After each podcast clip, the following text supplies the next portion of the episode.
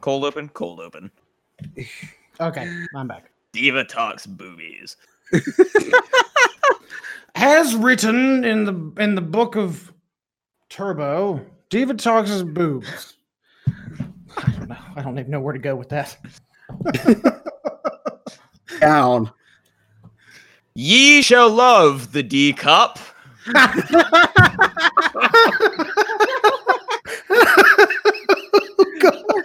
It gives all new meaning to the to the word D cup. Um. Okay, okay. So I'll go ahead and intro us in. Okay, Travis, let's go. Okay. Do it. Do it now. Do it now.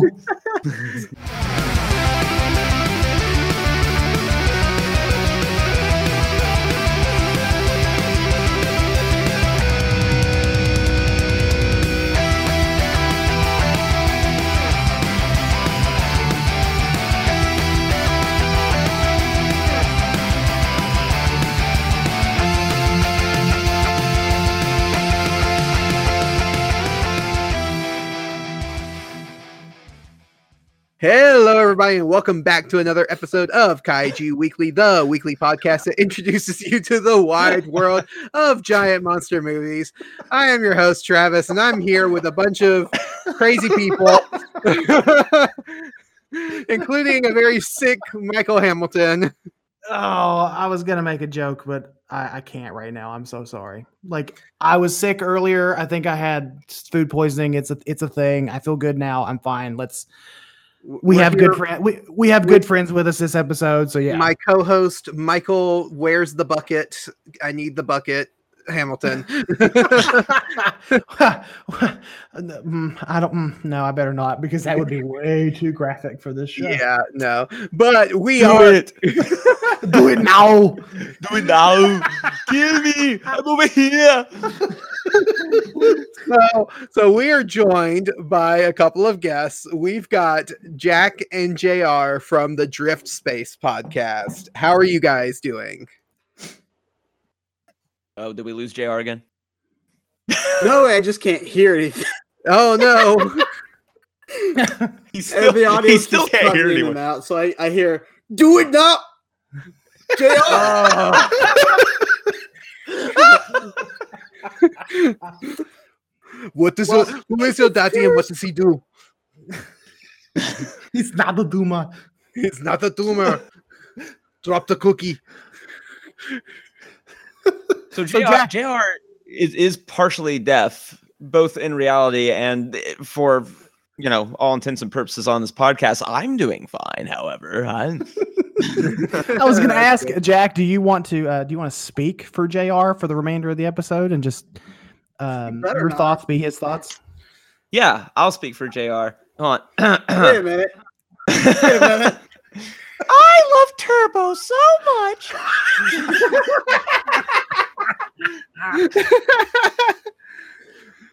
It's my favorite movie. Even my favorite character is the wizard, baby. The wizard, baby. You actually hear me at this point? Yes, yes, yeah. Yes, we can hear you. Oh, we um, can hear you. Because I'm we, over we, here cutting up a storm. I I assumed though, Jack, that that he had two two favorite characters in this movie. Um, ah, two the right tit and the left tit. The, yeah. Righty and old lefty. Oh boy, it gives it gives a whole new meaning to the phrase D cup. Oh, God. Oh, Divatox. Okay, before we get into anything else, I just want to say, for some reason, and I don't know if it's just me, but for some reason, the wizard's wife looks and reminds me of Topanga from Boy Meets World. And oh, I no. don't know why. I think it might be the hair. I don't know. Just it reminds me of Topanga. Okay. I got so, you guys. This has been Kaiju Kaiju Weekly. Uh, thank you for yeah. well, thank you for tuning into Kaiju Weekly. We we will talk to you. We'll talk to you later. We are now Pasai era. We are now can- We are now canceled. Uh, thank you, Kim, for canceling us because Yep. We- yep. Kaiju Kim. uh, so do you guys want to just real quick share a little bit about uh, your podcast, the Drift Space, what you guys are about, all that kind of stuff? Uh, Jared, you want to take this, or since you're you're having audio issues, would you like me to? So I guess the best way to describe our podcast is we're just a bunch of nerds. Uh, we pick and choose what kind of music we like, and we We don't really follow a schedule. So if, you know, Car Rangers isn't your thing, we've got Star Trek. If Star Trek's not your thing, we've got Spider-Man. If Spider-Man's not your thing, we have one episode on Star Wars. You know, it's... Two. Two. It's not one of those podcasts you have to uh, sit down and follow religiously. You can just jump right in. And I think that's probably the best thing about our podcast. Yeah, I'll... I'll parrot what he was saying. You know, we, we got to this because of the pandemic last year. Uh, we we're almost one year old, and we, you know, we just wanted to do something to kind of fill the time. And I don't know if any of us really expected to go on as long as we have, but, but we, you know, I, it's been a year, and the first time I ever looked at numbers was, I think, the last episode when the topic kind of came up. And now that I've seen them, I still don't really care too much about them, because we know there's no, there's no specific um, topic uh, that the podcast sort of has molded around. It's just, you know, movies, nostalgia, nerdom, things we enjoy. And the great thing about our podcast is, like J R said, oh, well, I don't like anything here, but I do like this movie. I, I'd like to hear what they have to say about this. And then, you know, you can kind of jump around if you want to. And and that's, you know, th- there's, there's sort of a freedom to that, both in recording it and I feel like listening to it as well. So we've, you know, we've enjoyed doing it. We've had a lot of fun doing it. We've had a lot of fun uh, having some people on, being on some other shows. And, uh, you know, it's now that we're, most of us are working again, it's become a little more time consuming, but we also don't want to let it go. So mm-hmm. we haven't we haven't pulled a Princess Elsa just yet. Yeah. I didn't realize well, that you I didn't realize that you were only a year old though, Jack. I thought you guys had been around pre-pandemic or pre-COVID. No, no, this was this was born no, we've, uh, of it. Yeah, it was, it was born solely of the pandemic, and we were just, you know, it, it, with all all four of us being in different states, we were just like, we need a place. We need a uh, outlet to communicate and make sure we're staying sane. So yeah. It just turned evolved into a podcast. Yeah. And, and for anybody who's not aware of your podcast um, and to the, the format, you guys do basically like a panel discussion, because you have, um, was, is there four of you guys that are usually regular on there? Mm-hmm. And, and then uh and you guys just kind of discuss, and and that's really good. I, I I enjoy I was listening to some this morning when I was at work, and one thing I really enjoy is that uh you guys come at it from different points of view. And that's one of the great things about like the type of podcast where it is a panel discussion, is that, you know, not everyone's going to agree on on the same thing. Not everybody's going to have the same reaction to something. And so uh with each topic that you go into, there's different points of view. And that's one thing I just wanted to share, you know, so that anybody who's listening to this wants to check you guys out, you they'll know what kind of format your podcast is in. Yeah, and thank you for thank you for kind of like doing, doing my job better than me. Um, no, it, no, it's great. It, it's you know, things we we try to stay away from as well. We don't like doing kind of checklist reviewing. Uh, you know, we don't like saying not that not that other podcasts that talk about acting or special effects or music as as sort of like a checklist is bad, but we see it so often. That As I go in and change my show notes for this episode. um, I was going to uh, say, Travis. Um, mm, okay. Let's see. Get well, rid and of that's, that's just... But that's just it. Because, you know, I considered, you know, at, at one point doing a Godzilla podcast or mm-hmm. some sort of kaiju podcast. And then I decided against it because there are so many of you guys out there doing everything that I would want to do.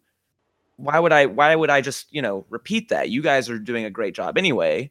Let I, let's do something else on my end. And so, also likewise, we try to take movie reviewing a little differently. We we try to use it's an old school way of movie critiquing.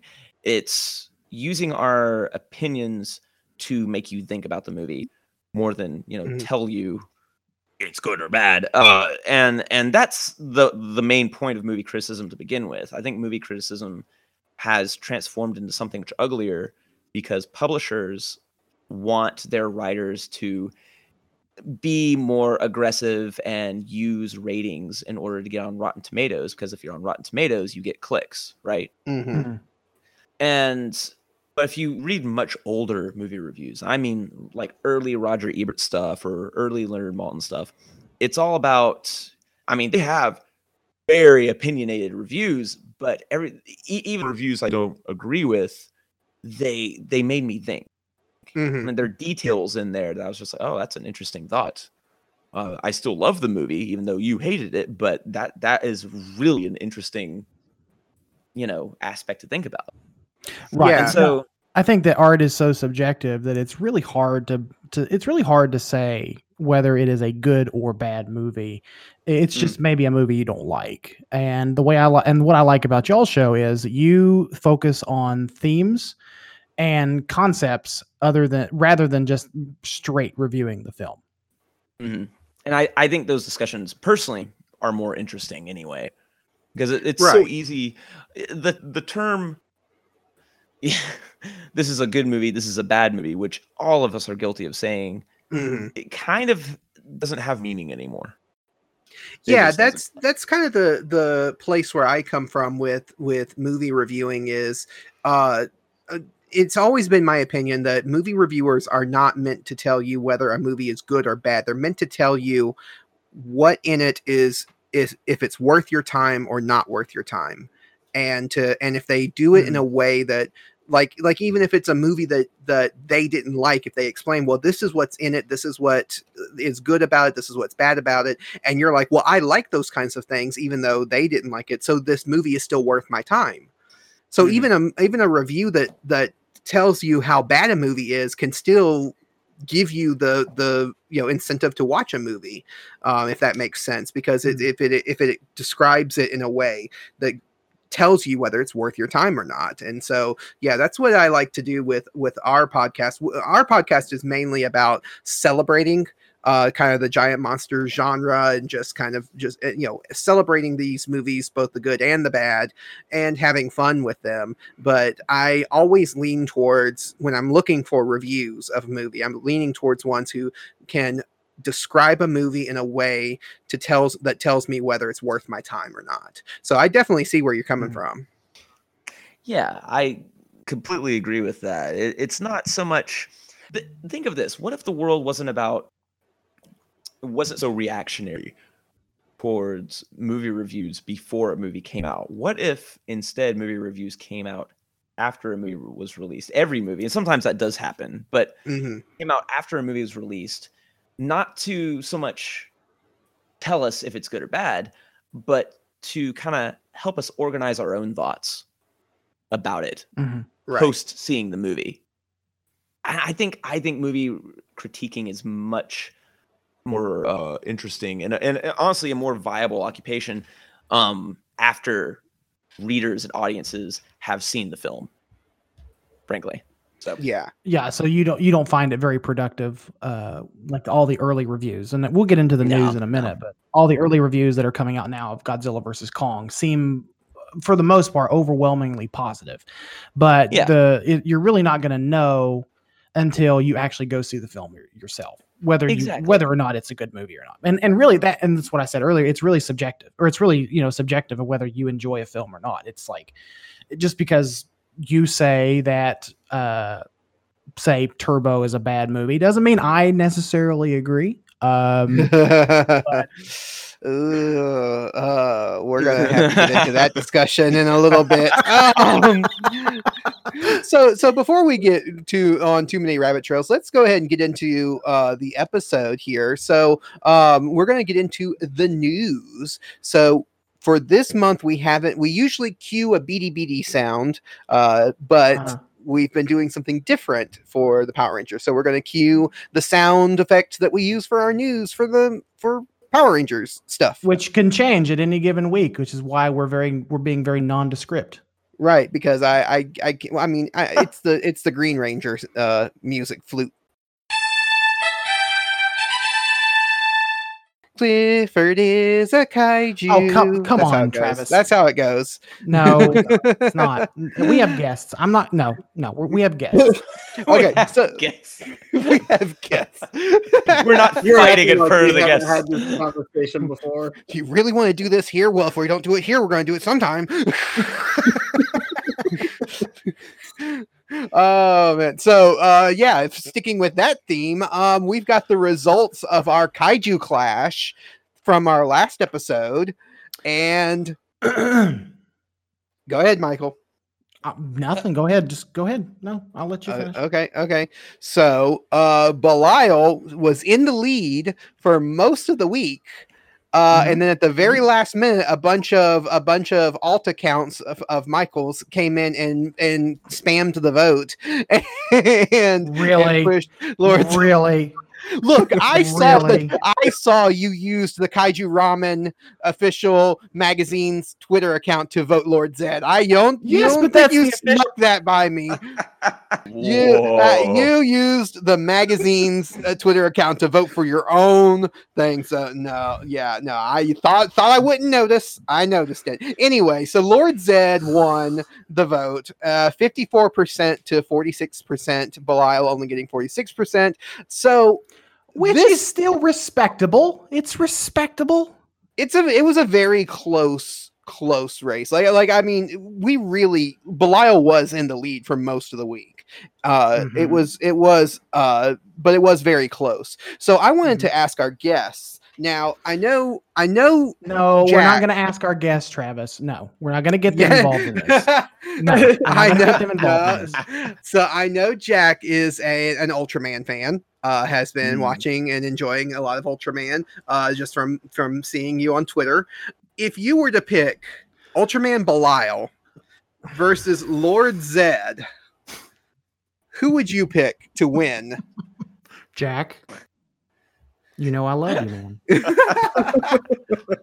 Stop trying to bribe you, the guest. You and I have had a heart. We've we've had heart to hearts together. Yeah, no, man. I, I um, gotcha. No, absolutely. Uh,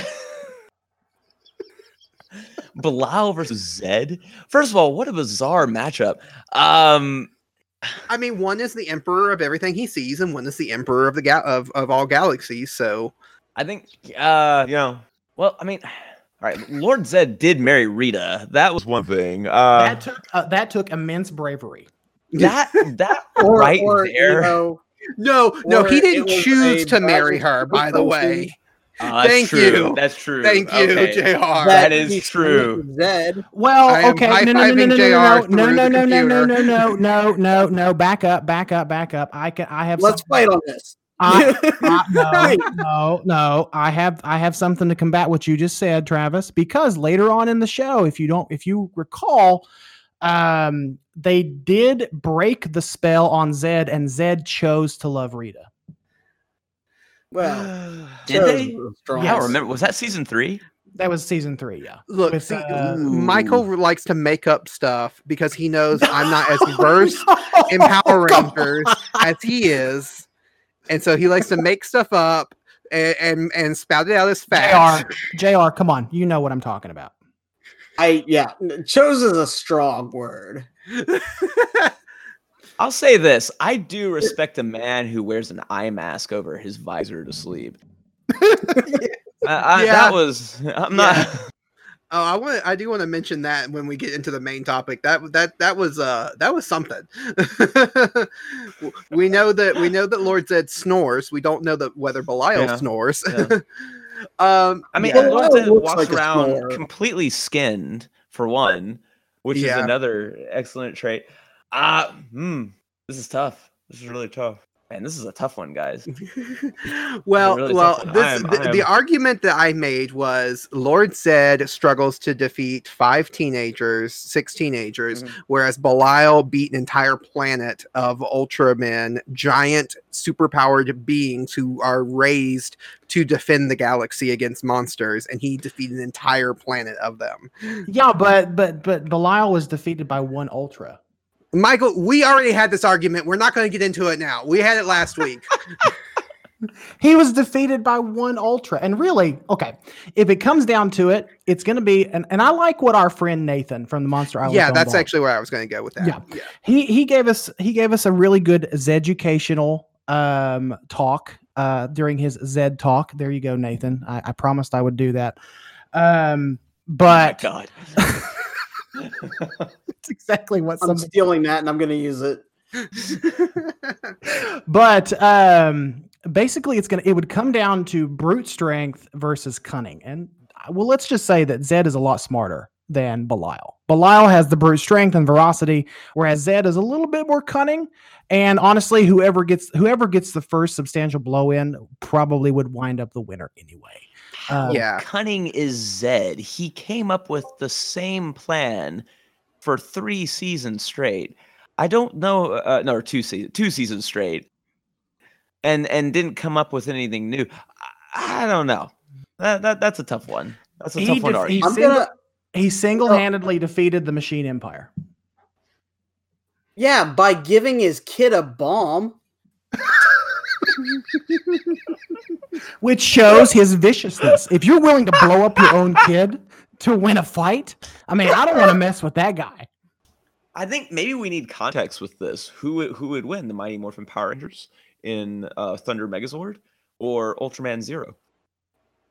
Uh, mm, mm-hmm. Uh huh. Uh huh. I don't. Um. Mm. Yeah. so so Alex Sperling uh, commented on our when we posted this on Twitter, and he he leaned towards Belial, and he uh, he mentioned how because because Michael, you made a joke about the three minute rule uh, in in yeah, the that, last that Belial we could only last three minutes, you know? Right? But but that doesn't apply to Belial. He doesn't have the timer. He doesn't have a, a, the the time limit, and uh, and his. Other forms but that he it takes. was in but it was in the wiki, and if we're going to play this game of going by what's in the wiki, then uh then it was in the wiki. Yeah, but because at one point he has the timer, but not all the time. He majority of the time does not have a timer. Well, mm. majority of the time Zed is not giant, so majority of the time Belial could just stomp on Zed because Belial is five hundred meters tall. Yes, but that uh, just, that old. just means that just means that Zed is uh very he's very adaptable. He's a lot more adaptable than uh, you know. I want to point out that they thought about reviving Zed during Beast Wars, and the only reason they didn't do it, they're not Beast Wars, Beast, Beast, uh, Beast Wars. Beast I was Morphers. Like, what? Yeah, it's like Beast Wars. Uh, Terrorized. The only, they, the only reason they didn't do it is because they knew Zed would double cross everybody. So. You know, based on that, my money's on Zed. See? One Zed, and I'm assuming you're Belial, Jack. I, I may have to with Belial, and it, it might just be simply because I like Ultraman more, but... That's fair. That's fair. I like Ultraman too, but I, I just still, want to just like like he defeated an entire planet, including like Father of Ultra and Ultraman Taro and all of them. I want to point out something though. I want to point out something though, Jack, and you can finish your thought. Um, okay. I like I like how Travis here uh, picked out picked out the comment from Alex, but then cherry picked the uh, the one comment from Nathan that just sort of just made that minimized the whole thing. In- well, that was that was because Nathan sent us like fifteen messages. I couldn't yeah, put all fifteen messages better than that. No, I, I really was. I was going to get into it. Like like uh, Nathan did, you know, give really good reasons why Zedd, education. Yeah, Zedd could could counteract some of Belial's attacks, why Belial could attack uh, could counteract some of Zedd's attacks, and he really he broke it down. And and I do agree with him. I, I think it comes down to who could get the first hit in, because I think that if you gave Zedd enough time to plan something out, maybe the fight does go in Zedd's direction, but would Belial give him the time to to figure something out and plan something out? That that's really, you know, that's that's the question, and it comes down to, you know, who's what is this, a Subaraya or is this a a, a Saban, you know, movie I, or, or show that we're learn, talking about? I did, I did learn something interesting over the week uh, after after that poll was submitted, though, because remember when we talked about the the monster that um, I cannot remember its name. Jack, you can help me with this. The the kaiju that uh, Belial merges into. Um, what is it oh, called? That three thousand meter. Uh, yeah, it was like yeah. yeah. It, it, it's in so the, you're it's, referring to the first movie, right? Yes. Yeah. Yeah. Yeah. Okay. It's it's four thousand meters tall, whereas Serpentera yeah. is only like three hundred sixty meters tall. Mm-hmm. Um, so yeah, that, that I have to concede that point from last week. Oh yeah. Yeah.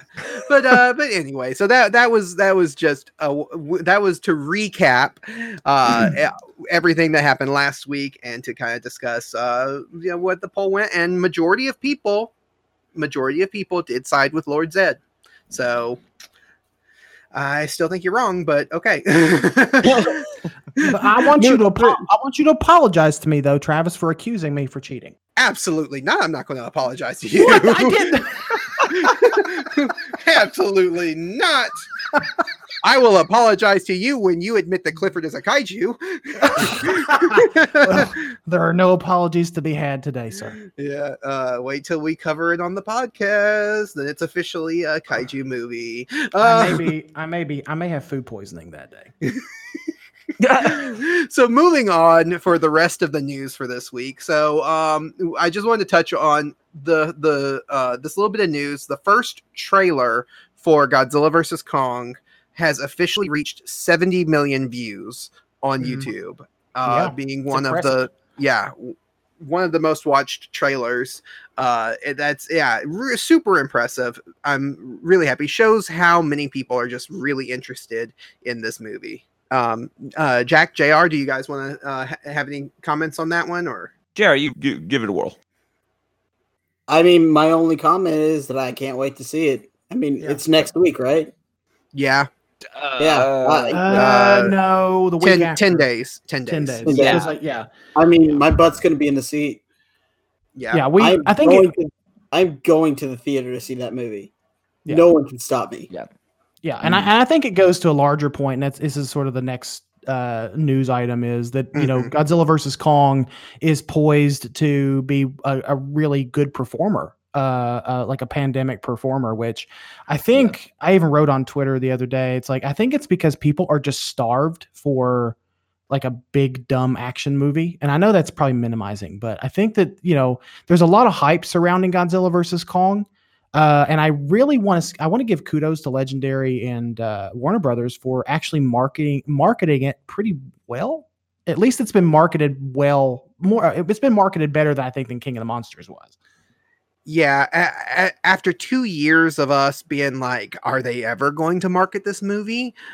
What are they doing with the marketing of this movie? And then now we've actually, hey, they've actually done a decent job so far. Um, And, you know, aside from, you know, Mechagodzilla being the worst kept secret ever in a movie. Yeah. In, in, in a movie officially not a spoiler. Officially, officially no longer a spoiler. Nope. According to Adam Wingard, did post a, a photo yep. on his own personal Instagram. It is not a spoiler mm-hmm. anymore. Mechagodzilla yep. is going to be in the film.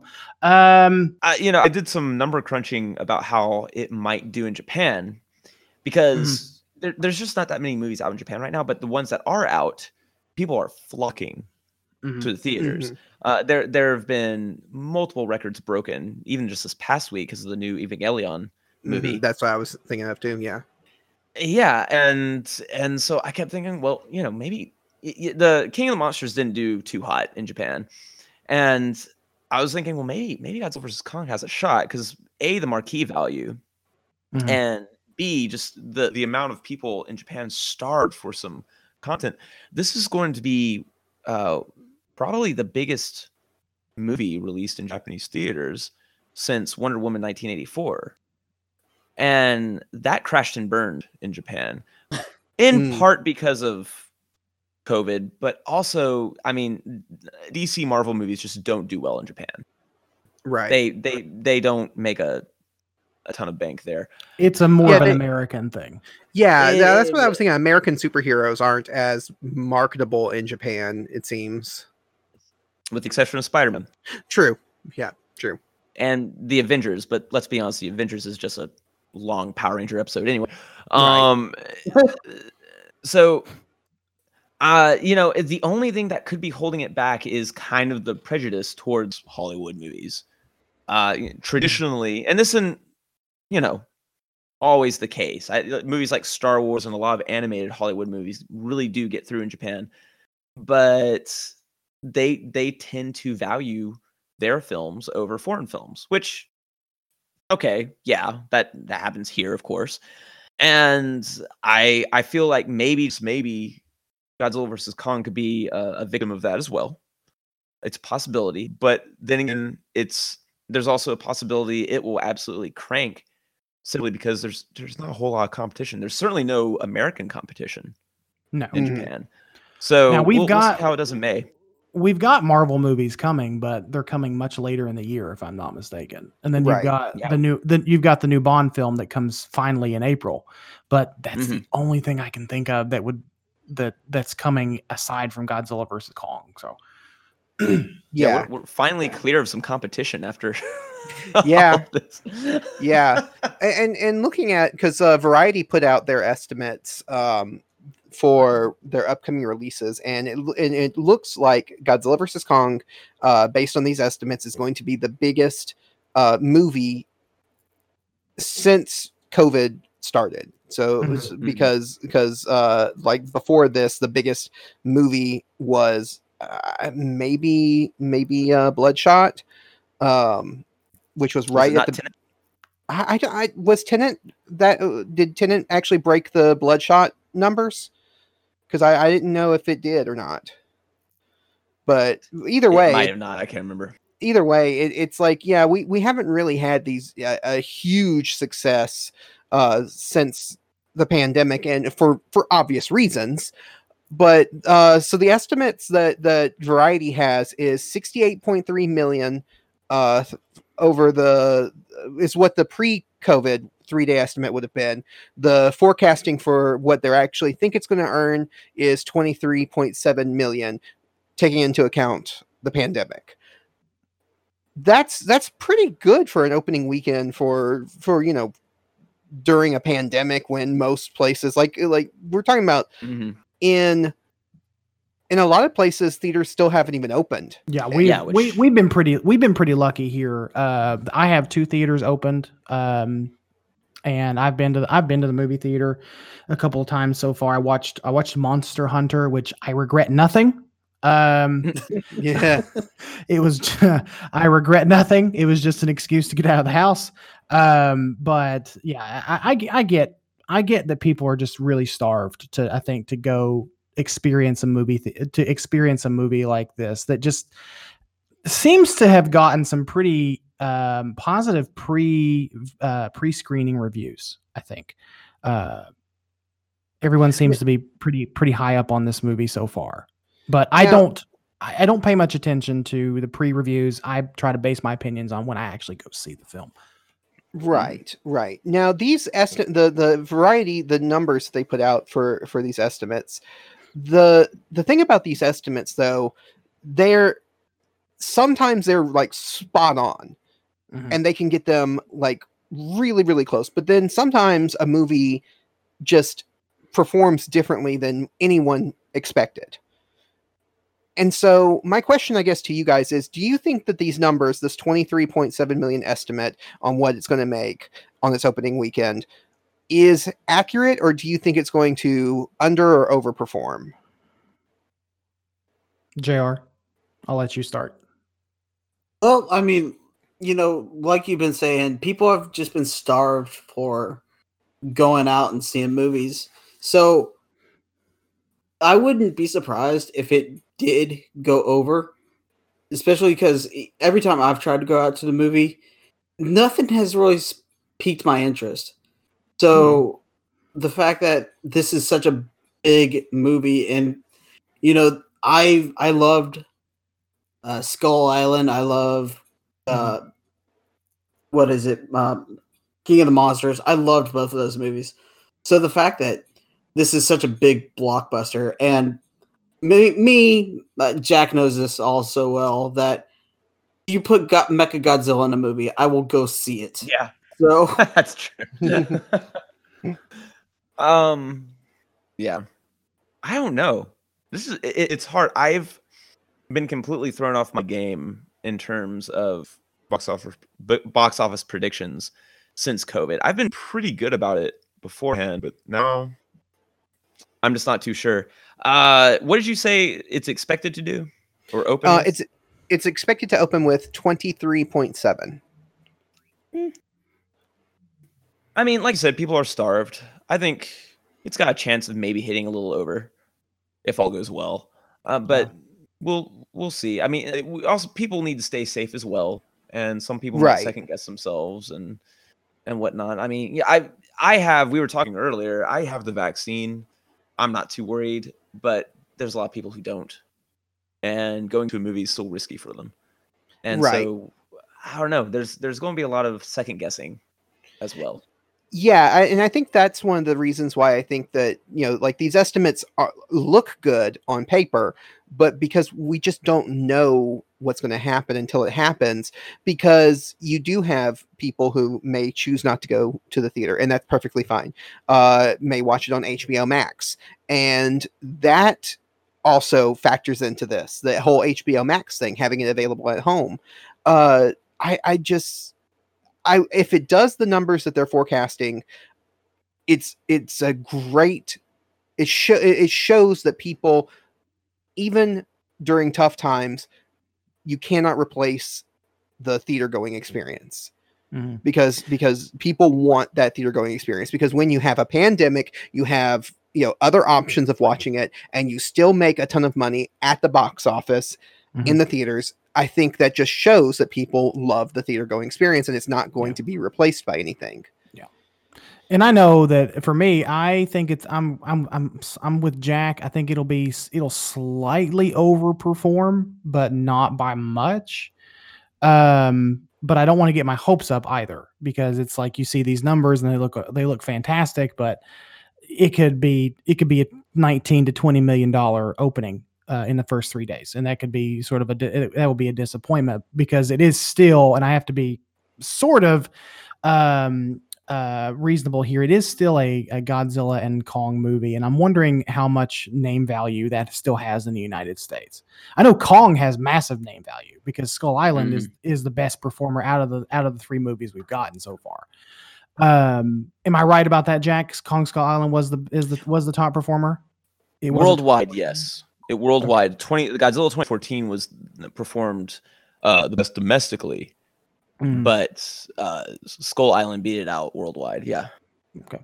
And I'm and um, and it, it's it's being marketed clearly as a Kong movie, and we all know that Kong does better in the United States than Godzilla does. Uh, Godzilla's mm. an Asian, you know, Godzilla's an Asian property. You know, Kong has more appeal here in the States. Um, And I try, and I, I know I romanticize the theater going experience a lot because I care about it so much. And I want people to go to the theater because I don't want those things to go away. I understand why they can't. Uh, I understand why they would be trepidatious too, um, because now you have the availability, at least if you're in, at least if you're in the United States, you have the avail- availability to watch it on H B O Max. I don't think our friends overseas have that ability yet, but Um, I think last time I read, there are like there are some places in the I think there are places in the E U that are going to be uh, doing a video on demand stream on April the first. I think that's what yeah. we talked about last yeah, the week. U K the U K is getting it um, V O D on April first. Okay, yeah. So I honestly don't know. I I want to be hopeful. I think that these numbers are either spot on or it's going to slightly overperform, but I won't be surprised if it underperforms, if it hits like that twenty-one million dollars mark. Yeah. Uh, and, and really, I just want to finish off this little segment of this just saying whether you choose to take the risk and go to the theater or whether you choose to stay home, stay safe. If you watch the movie, just uh, I hope that we enjoy the movie. No matter what your viewing experience uh, is, where you're viewing it, I hope that uh, everyone just gets a chance to see this movie and enjoy it. And shameless plug, we will have a write-up in the next uh, Kaiju Ramen magazine about the, the con- comparing and contrasting the theater-going experience versus uh, streaming it online, specifically about Godzilla versus Kong. Yep. Yeah. Uh, both the pros and cons of both. Uh, so, yeah. Uh, so moving on to the next bit of news, uh, we have the first images of the new Godzilla Singular Point Bandai monster series, Anguirus and Manda. So it's official... Official, yep, it's official. It was Manda or Manda. We didn't know for sure, but now we're it's official. Um, what do you guys think of the design for these toys, the Anguirus toy and the Manda toy? I didn't know they were released, so I'm looking them up right now. Oh. uh, well, no you know, An- Anguirus is very Anguirus-y. It's what you would expect. It's no, there's no surprise there. I'm a little bit shocked by the Manda toy. Um, honestly, it, it when I first saw it, I couldn't I couldn't unsee a sturgeon fish. So I'm wondering. Yeah. I'm wondering if if they're gonna go that route. If maybe he's if they're gonna do more of a um, if maybe they're gonna make Manda more of an eel than an actual like sea dragon. Oh, um, I see him. Yeah. Yeah, it does look very eel-like. In like the tail yeah. and everything. Um, J R, have you seen them? And uh, what do you think of them? Sorry, I ran hey. to the restroom real quick. Oh, uh, uh, you know, I I honestly, I uh, I haven't seen anything from it. I've been kind of blind to it. Ah, okay, okay. Well, that's fine. So we, we just had the ba- the wrong guests on this week. Uh, yeah. um, well, I'm, I'm looking we at right now. Turbo, though. So, so yeah, you, I'm looking at right now. Uh, Anguirus surprisingly looks pretty good. I, I don't have too much of an issue with you. I, I I thought I don't know. I don't really like going the paleo route with these things, but he he does look good. He's probably my favorite design out of the new. the the monsters out of Singular Point. Manda, I hmm okay. Yeah. it's it's unique. I will say that. It's unique. Yeah, yeah, you, you could call it that. Uh mm, you know, Singular Point, there's some designs and their liberties that I'm I'm really, really enjoying, and there's some designs where I'm just like it's almost like it's either too far or not far enough. Mm-hmm. Um like Rodan, I, I would say definitely not far enough. And Manda, I, you couldn't. If you if you asked me what monsters is supposed to be, I don't think I would have ever guessed Manda. Uh, it, it's just, yeah, yeah. But at the same time, you know, I'm looking, I'm thinking of the uh, Godzilla anime movie trilogy, which I have an appreciation for more than most people. And yeah, I think really. the liberties, liberties taken there. Ended up working in context of those movies, so let's see, let's see where this goes. Yeah, that's kind of where I'm at with this too. Is like I don't mind them taking liberties with designs. I I think it all depends on how it plays in context. Uh, I'm not yeah. the biggest fan of the Rodan design. I'm not the biggest fan of this Manda design, nope. but in context, nope. yeah. I mean, we'll see. And I really that goes with any design out there. I, I was in a conversation with someone who uh, was talking about how he was disappointed they never had a consistent so- design for Gamera in the Gamera trilogy. And then mm. a buddy of mine explained, well, no, because each design is based off the tone, what what's needed for that right. specific movie. You know, yeah. you, you couldn't you couldn't have had the Gamera three design and Gamera Guardian of the Universe. That wouldn't have worked. Right. Visually. Right. And and it, it's sort of the same thing here. The, this is obviously far more extreme, but we'll see what, you know, we'll see if it's necessary for the story. Yeah, and as a comic book fan, I, I'm used to, you know, different artists have different ways of interpreting characters and their costumes and stuff. So, so you know, things change and things look different. Uh, sometimes Batman has a yellow thing around his the bat symbol. Sometimes it's just the bat symbol by itself. Sometimes he has long ears. Sometimes he has short ears. You know, things like that. Uh, happen in the comic book world, and so to me that's why I'm more open-minded to different designs, uh, especially like I said, in context. And I think that's where I fall on with the Jet Jaguar design that everyone had so much fun with a couple of weeks ago, uh, because obviously in the context of the show, just from what we've seen, this Jet Jaguar design is going to evolve and change throughout the, the, the series. And he's going to look more like your traditional Jet Jaguar by the end. Yeah. So everyone who freaked out by that initial uh, orangutan looking Jet Jaguar, which I absolutely love. No, I adore that thing. The stubby looks at everything. Adore I it. It's fantastic. Love it. I love it so much. I think me and Jack are very similar. Of like, it makes me love it even more because of how angry it made other people. But no, yeah. So, so I think in context, the these designs would work. But just looking at the toys, just looking at them out of context, the yeah, the Manda design is a little weird. Um, It does look very fish-like, very eel-like. So, uh, but we'll see. We'll see whenever this the show comes out. I don't. Ha, when is it coming out? Is it May? May. Okay. Yeah, it's May something. I can't remember what. I don't think. Is there an official date yet? I think it's just May. I know the first episode was aired in Japan along with like a very special um, like con that they were doing over there. Uh, so. People in Japan, yeah, the first episode's out there. Yeah, so people in Japan have already seen the first episode, uh, and people with a V P N. And people, yeah, and I've heard, I've heard good things, very positive things about the first episode. So we'll we'll see how it pans out once it comes comes over here. Yeah. yeah. Uh, moving on to the next bit of news, uh, the last bit of news that we have. It's not really. Uh, we don't have a lot of information, but just wanted to kind of talk about it. The first promo image from the new giant monster movie, uh, Troll, which is a Norwegian film, has been revealed. Uh, it's set to be released on Netflix sometime during twenty twenty-two. And the description that we got is, when an ancient troll is awakened in a Norwegian mountain, a ragtag group of heroes must come together to try and stop it from wreaking deadly havoc. Uh, this is not tied to the Troll Hunter movie that was a Norwegian film. I was getting ready to ask, if that, is that the same... Is it the is it part of the same continuity or, or what? Mm-mm, no, it is, it is its own thing. Um, I think trolls are just the...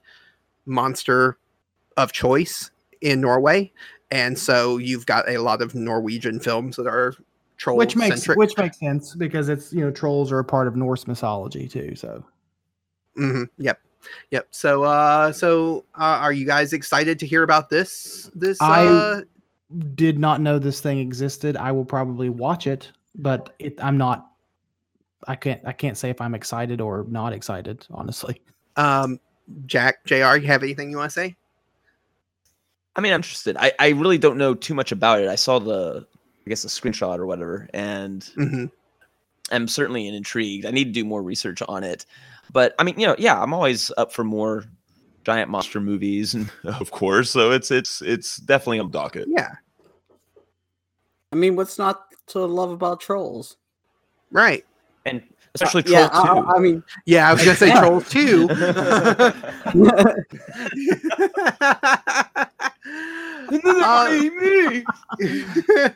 no, I, I think uh, I think that having more giant monster movies, especially from outside of your typical, whether it be U S, Japan, Korea, uh, getting ones from like Norway, you know, and, and other places like that is fun. And I, I'm glad that we're, we're getting to experience those. Cause you know, back in the day, we wouldn't have been able to see things like the, like Troll Hunter and this one. Mm-hmm. Uh, but now because of Netflix and, and V O D, we can actually experience these movies. So I'm looking forward to it.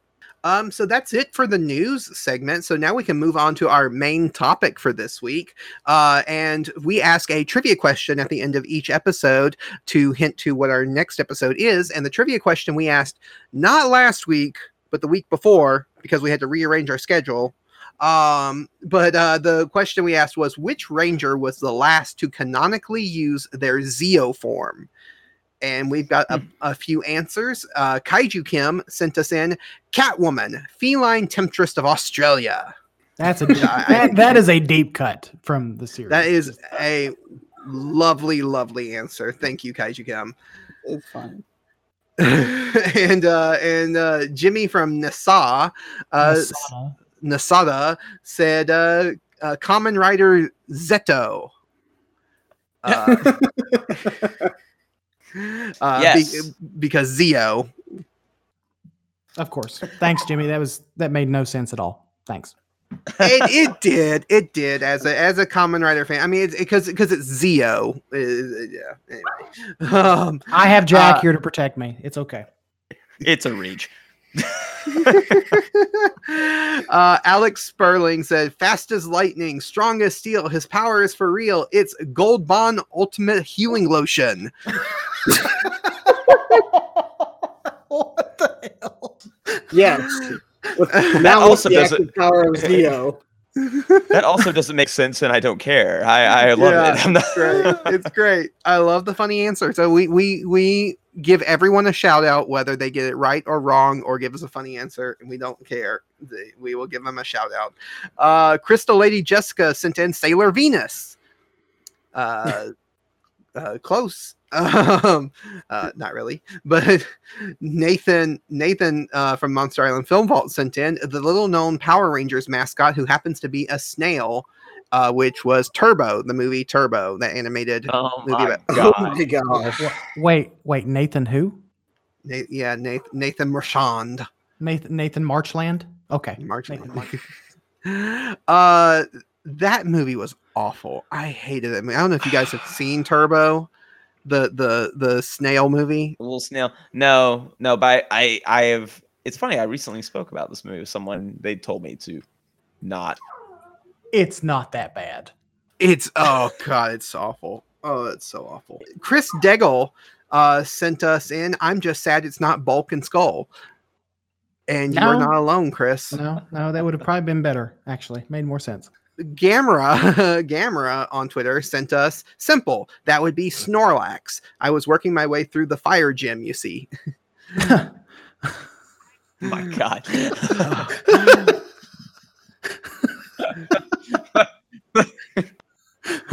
uh, and I actually thought they had said lo- the Lorax and not Snorlax. And so I was like, wait, fire gym and Lorax? What in the world's going on? But now, now I see.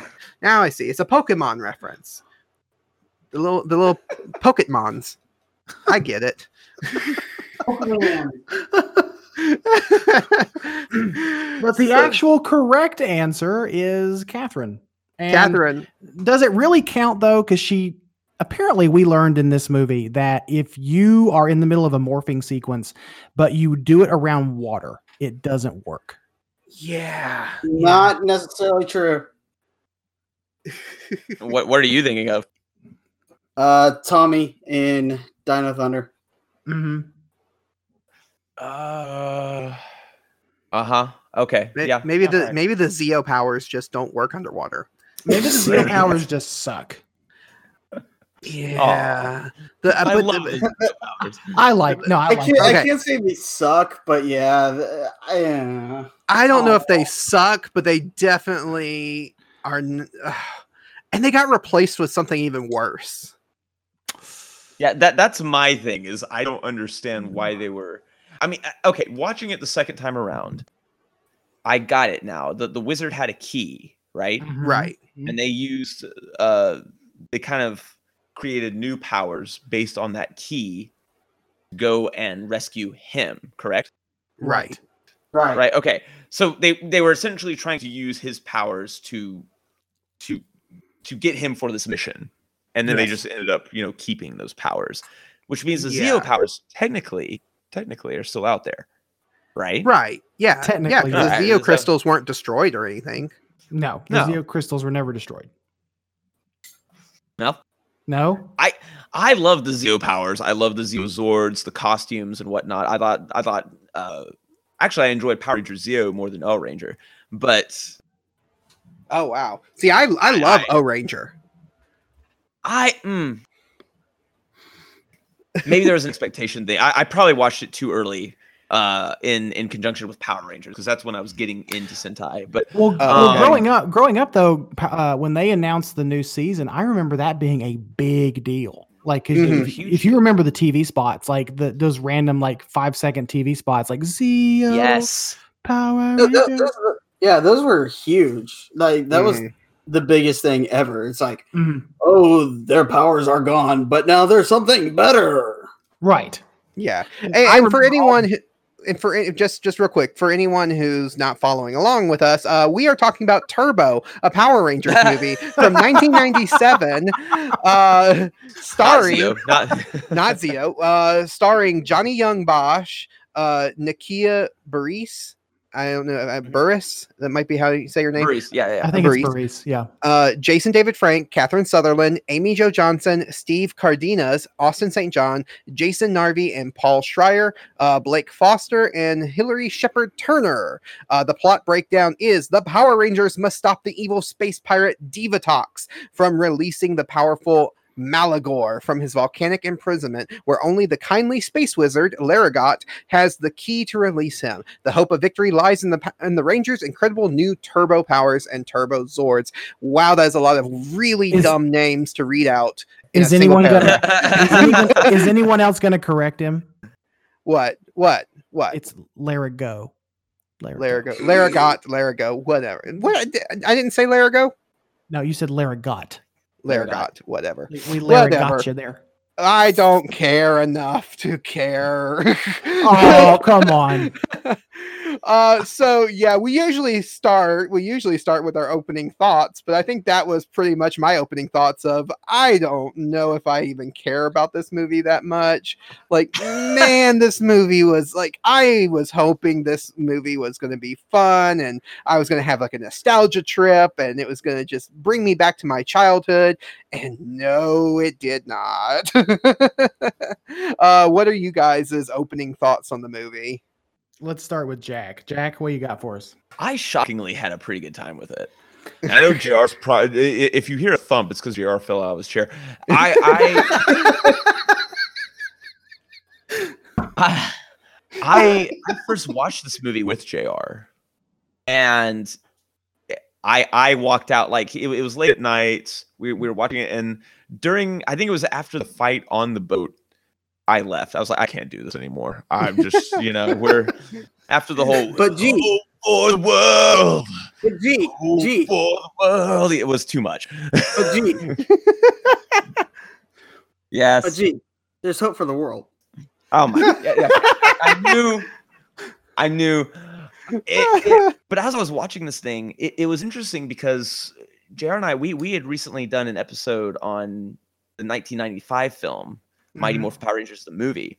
Mm-hmm. And it was unfortunate because I didn't have quite as good of a time with that. I've always been iffy about that movie. I've I've respected it for, you know, what it got done, uh, despite all the behind-the-scenes turmoil that was going on with it. I mean, they, they barely had a movie, a screenplay to work with uh, mm-hmm. as they were making it. Well, and, they wound up they wound up merging two separate screenplays together to give us what we got. Right. And, you know, they couldn't decide if they wanted the costumes to look one way or another. They kept ripping. They kept, you know, they, they didn't really know what they were doing. And I thought the movie came out okay based on, you know, the final product. Uh, Turbo, of course, is the first Power Rangers movie that takes place within the, the canon of the television series. Mm-hmm. And... I I've not I was never a fan of Turbo. I, I think that's one of the weakest seasons. Mm-hmm. Um, I it's a I slog. Couldn't. It's a slog to get through. I recently it's watched it a couple hard. months ago. It's it's really hard to get through. As much nostalgia as I have for that season, because I watched it in real time growing up, it was tough to get through. See, I jumped ship when it aired. That, that's what I, I jumped ship. Too. Um, and, and then I, years later, I tried to get back into it because uh, Dino Thunder had rekindled my love for Power Rangers. And I mm-hmm. tried to get back into it starting there, but it, it, it was, it just was not landing at all. And the movie I expected to do the same. I don't like the car theme. Mm-mm. Like I, I generally the car theme is a big turnoff. Although I did love R P M, um, and I I felt that the direction they were taking these characters that we had known for so long. I mean, suddenly Tommy loves driving and race driving. Yeah, it was. It, uh, so we get into Turbo Power Rangers movie, and I was actually kind of surprised by how much is actually going on in this movie. Uh, it doesn't really break the mold of the first Power Rangers movie, where I feel kind of like all the characters are almost one character, but at least they give each one a little time in the sun mm-hmm. to do something, to do something a little bit more than just, you know, have a minor blip on the radar. That's a, that's a fight scene or something like that. Uh, except for Rocky. Except, and I'm perfectly yeah. okay with that. Poor Rocky. You know, no, listen, not Rocky, poor Rocky. Rocky You know, the this worst movie replacement is... Red Ranger ever. And, you know, because he failed a, as job, he was given the Blue Ranger costume. That's what happens. That's what it happens was... to the Red Rangers when they're bad. Yeah. Or your sister comes in and takes their place. Oh, oh God. Okay. That was good. That was good. That was good. Um, so I, I, uh, no, I had no problem with Rocky uh, being sidelined here. So, so J R, now what are your opening thoughts? Because we'll get into like a deeper discussion of the movie, but I just want to get kind of like an opening thought on this. All right, my opening thought. See, I like Jack when uh, Turbo first came out. I jumped ship because I, I completely forgot his name, Justin. Oh yeah, Justin. I just yeah. jumped ship because of Justin. I was like, I. I No, I can't do this. And um, but you can also see that, can't you see that though the the Justin character, can't you see that as like a homage to the original Sentai series? Because the White I Ranger I, yeah, no, yeah, with uh, uh, the White Ranger being a kid, yeah. No, I right. saw I see that. I didn't learn that until later. Like I've been I've been going on the Sentai kick for a while now. Yeah. And, uh, I, I'm plowing my way through it, trying to. And I gotta say, after watching the Sentai Car Rangers, I actually had a really good time watching Turbo, the movie. Oh, really? I did. Um, and I know Jack's just probably floored for saying me saying that. But, uh, you know, I enjoy, there's a lot of things I enjoyed about the movie. And uh, it actually did something that I was... I never thought could happen in my life. I missed Rocky. Oh God. yeah. I'm yeah. sorry. Could you say that again? I, the sun was in my ears. What would you miss? If I Rocky? say it again, if I he's going to throw up. Fire will come out of my mouth and I'll, I'll have to break you. So that was the one take. Uh, I think Michael's food poisoning is hitting me right now. I don't know. Oh, uh, oh man. Oh. oh, oh, guys, I'm gonna have to log out here just for a second. So, now, did it? Did any of you guys watch this when it originally came out in theaters back in nineteen ninety-seven? No. Yes. I can't say I did. Yes. Okay, so me and Michael were the only two that, that watched this in theaters. I remember watching this, and, and this goes along with yeah, talking about the food poisoning, because I think I had food poisoning when I watched this movie in nineteen ninety-seven, because oh, I remember on. I remember halfway through it having to leave the theater. Um, or actually, sure? It wasn't even halfway through it. It was good. Yeah. so, so I, I have to say this. I just... the other day watched the Snyder cut of Justice League. That's a four hour movie. This movie felt longer. oh, that, that, that's a little unfair though. That thing, that's movie, unfair. It did. It felt so long. Okay. I'm sitting here like, man, after, after only an hour and a half, I'm like, man, I would sit through the Snyder cut, four hour cut of Justice League over again, over this, because this felt so long. I thought this but, was a I thought this was a breezy movie. This did not oh, God. This did not feel long to me at all. And my opening thoughts really about it are, I think it's, I think it's unfairly maligned in the, in the Power Ranger fandom. I think that people, because the Turbo season is, was so poorly received, that people look down on this film. Now I will, cons- I will say that this movie serves best as a, uh, a really long season premiere for the series. And if it really was not for long, a really long season premiere, but there are, there is a lot of stuff to really like about it though, Travis. There is, there's a lot of heart. There's a lot of, there's a lot of heart in this film, and I'm not, and I'm not, bull, I'm not, um, I'm not fooling around. I'm going to have to keep it P G. Um, there is, there, there's more heart in this movie than what was stripped away in the twenty seventeen film. Uh, I know that's tough. I get it. Uh, yeah. Because this felt more, because the twenty seventeen film, in comparison, because we just watched that one, that did, that felt like a Power Rangers movie for that. That felt like a Power Rangers movie that was made by people that was a that was ashamed to be making a Power Rangers movie. That's what that felt like. Now this, now Turbo embraces everything, the good, the bad, and the ugly of the franchise, and and for me, it works. Yeah. I mean, I can I can definitely see that this this has all of the all of the trappings and all the things that you look for in a Power Rangers movie.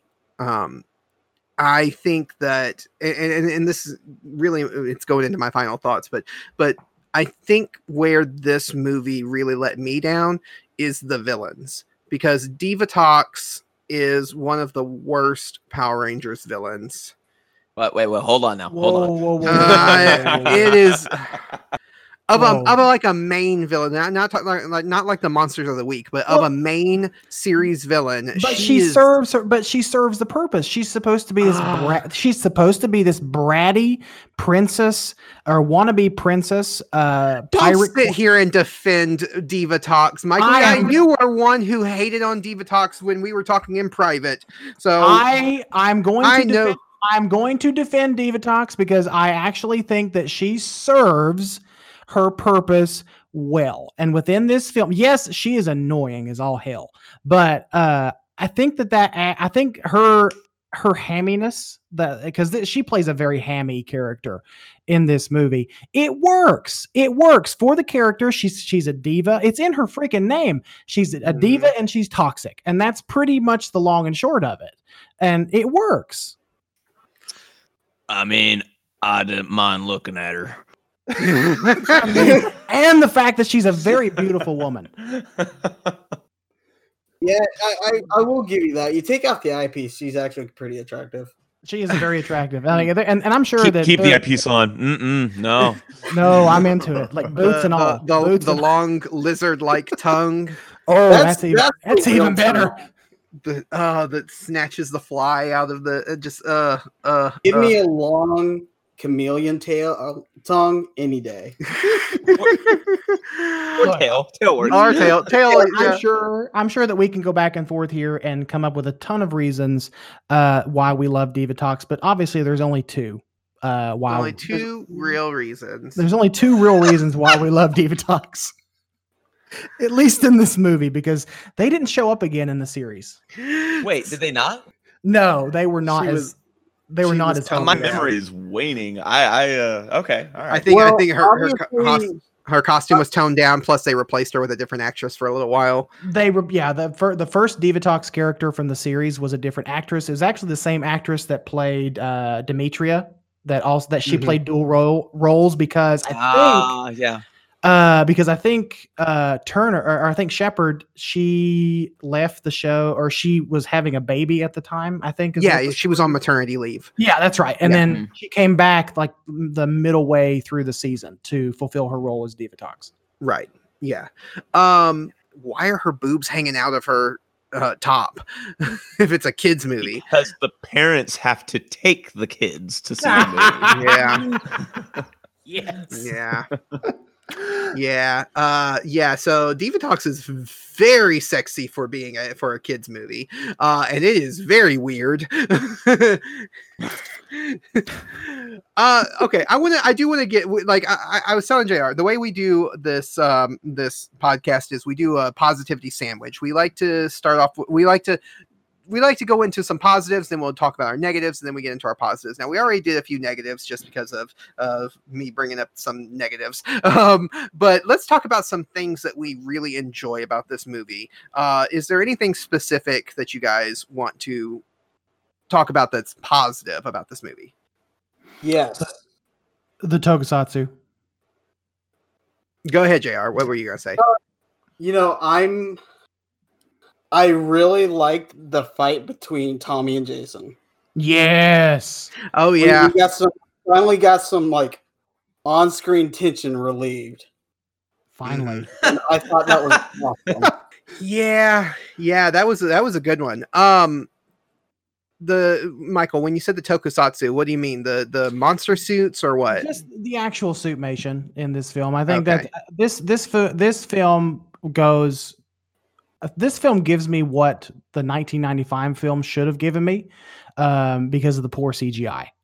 Um, because yeah, like th- there was terrible C G I in that original movie, and this felt right to me. Like the Megazord, Maligore, all the the suitmation stuff, all of the uh, um, all the monster costumes, the actual Ranger costumes, and not just the upgraded versions from the original film. It all felt right to me. Yeah, Malagore's design is definitely a, a highlight. They spent all their money on that. Yeah, they spent like the entire budget on Maligore. Um, uh, uh, Jack, what um, what uh, positives do you do you want to share? Quite a few, actually. I first of all, I like the look of this movie. Uh, I like mm-hmm. the way it was shot. I like I like the way how it looked. It looks cinematic. It, it, it doesn't look like the T V show. Um, it looks like they had a little more money to, you know, mm-hmm. put into the type of shots they wanted to get. There, there's this kind of nice sort of uh, film grain to it. There's some filter put onto it as well. Uh, it, was, it was it's interesting because uh, the Super Sentai movies that come out are generally shot the same way as the T V shows. Mm-hmm. They they don't have that same like. They feel like just long episodes. They really do. Whereas this felt more like someone else was shooting it that wasn't a part of the Power Rangers T V series. And and I yeah. really respect the way the movies looked. It was it was nice to see the television series costumes and effects in a in a sort of cinematic look. Mm-hmm. And I really appreciated that. Uh, I and also I did appreciate the return of Jason, if just for a little bit. He he's one of my top favorite characters in the series, and the more Jason we can get, the better the world will be. Yeah, I, I was really happy with the return of Kimberly, too. I mean, like, you guys are all talking about Divatox. I'm over here like, hey, Amy Jo Johnson is in this movie.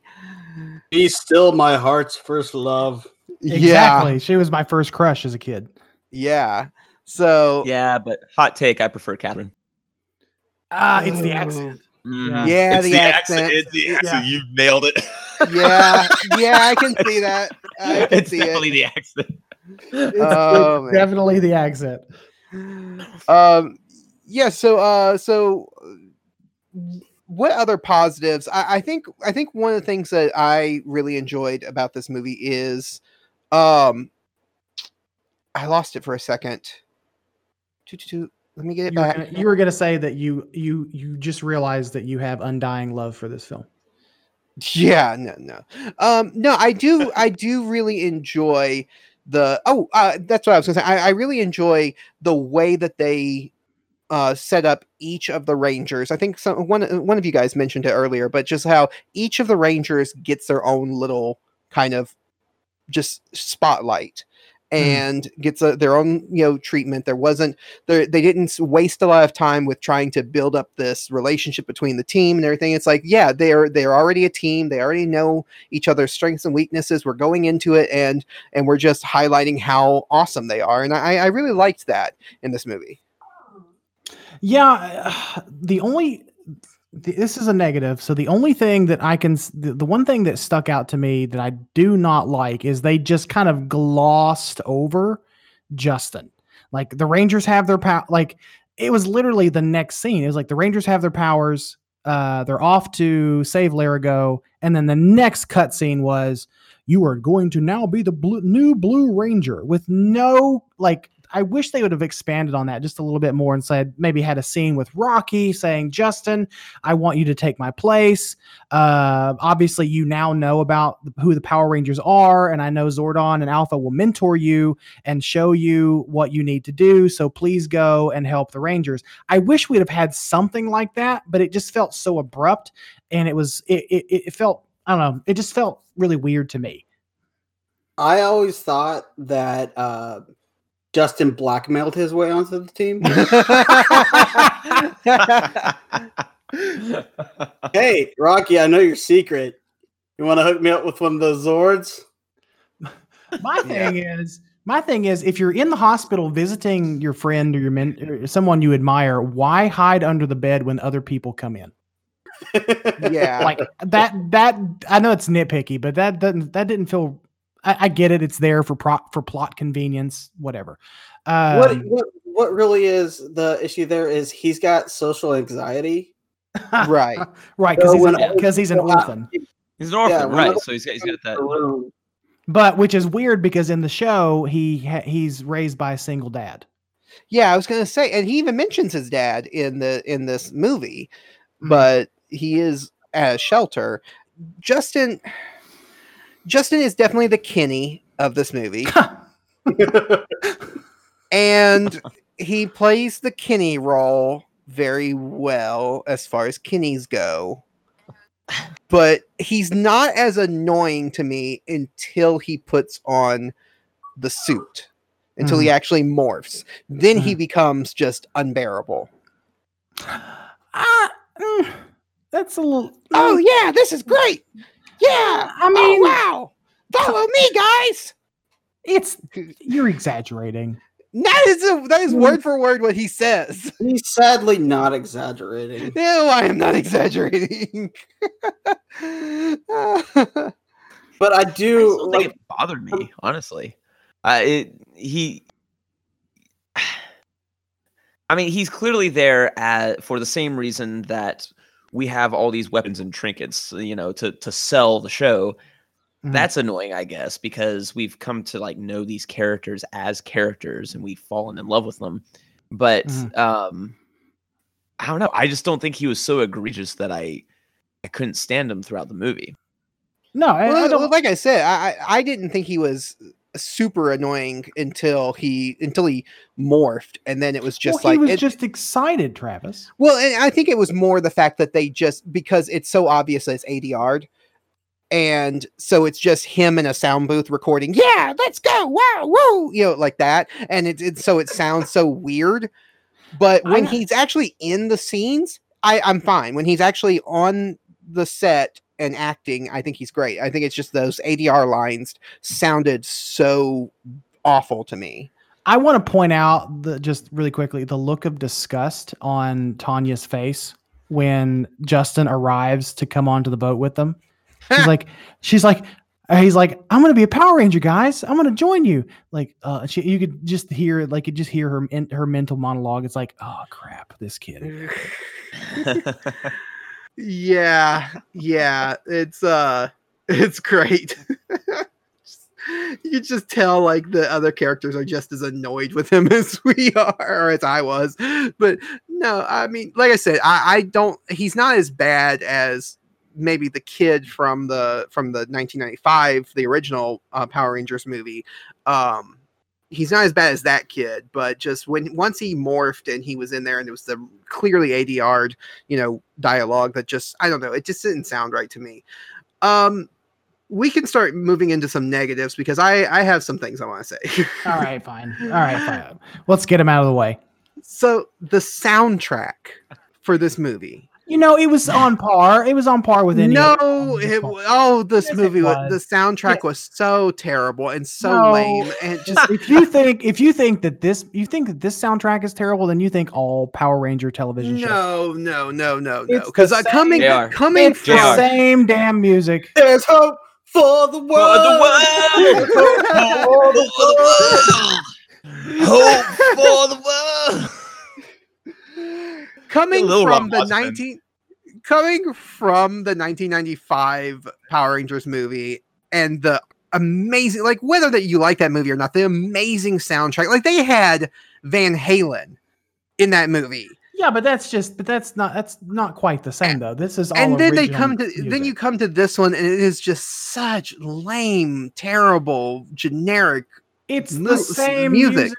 We've gotten through the entire franchise though, Travis. Uh no, no, it's it's yes. worse. It's, it's worse. The same. It's the same artists, the same singers, the same melodies. Yes, it's the same damn music. No, this this is definitely worse than than you would get from like Mighty Morphin Power Rangers. I, I'm not I'm not saying that. Okay, maybe is the same as what's in Turbo, but Turbo is a terrible Power Ranger season. So, like. This it's just it's one of those things. I did not. I thought the soundtrack was awful.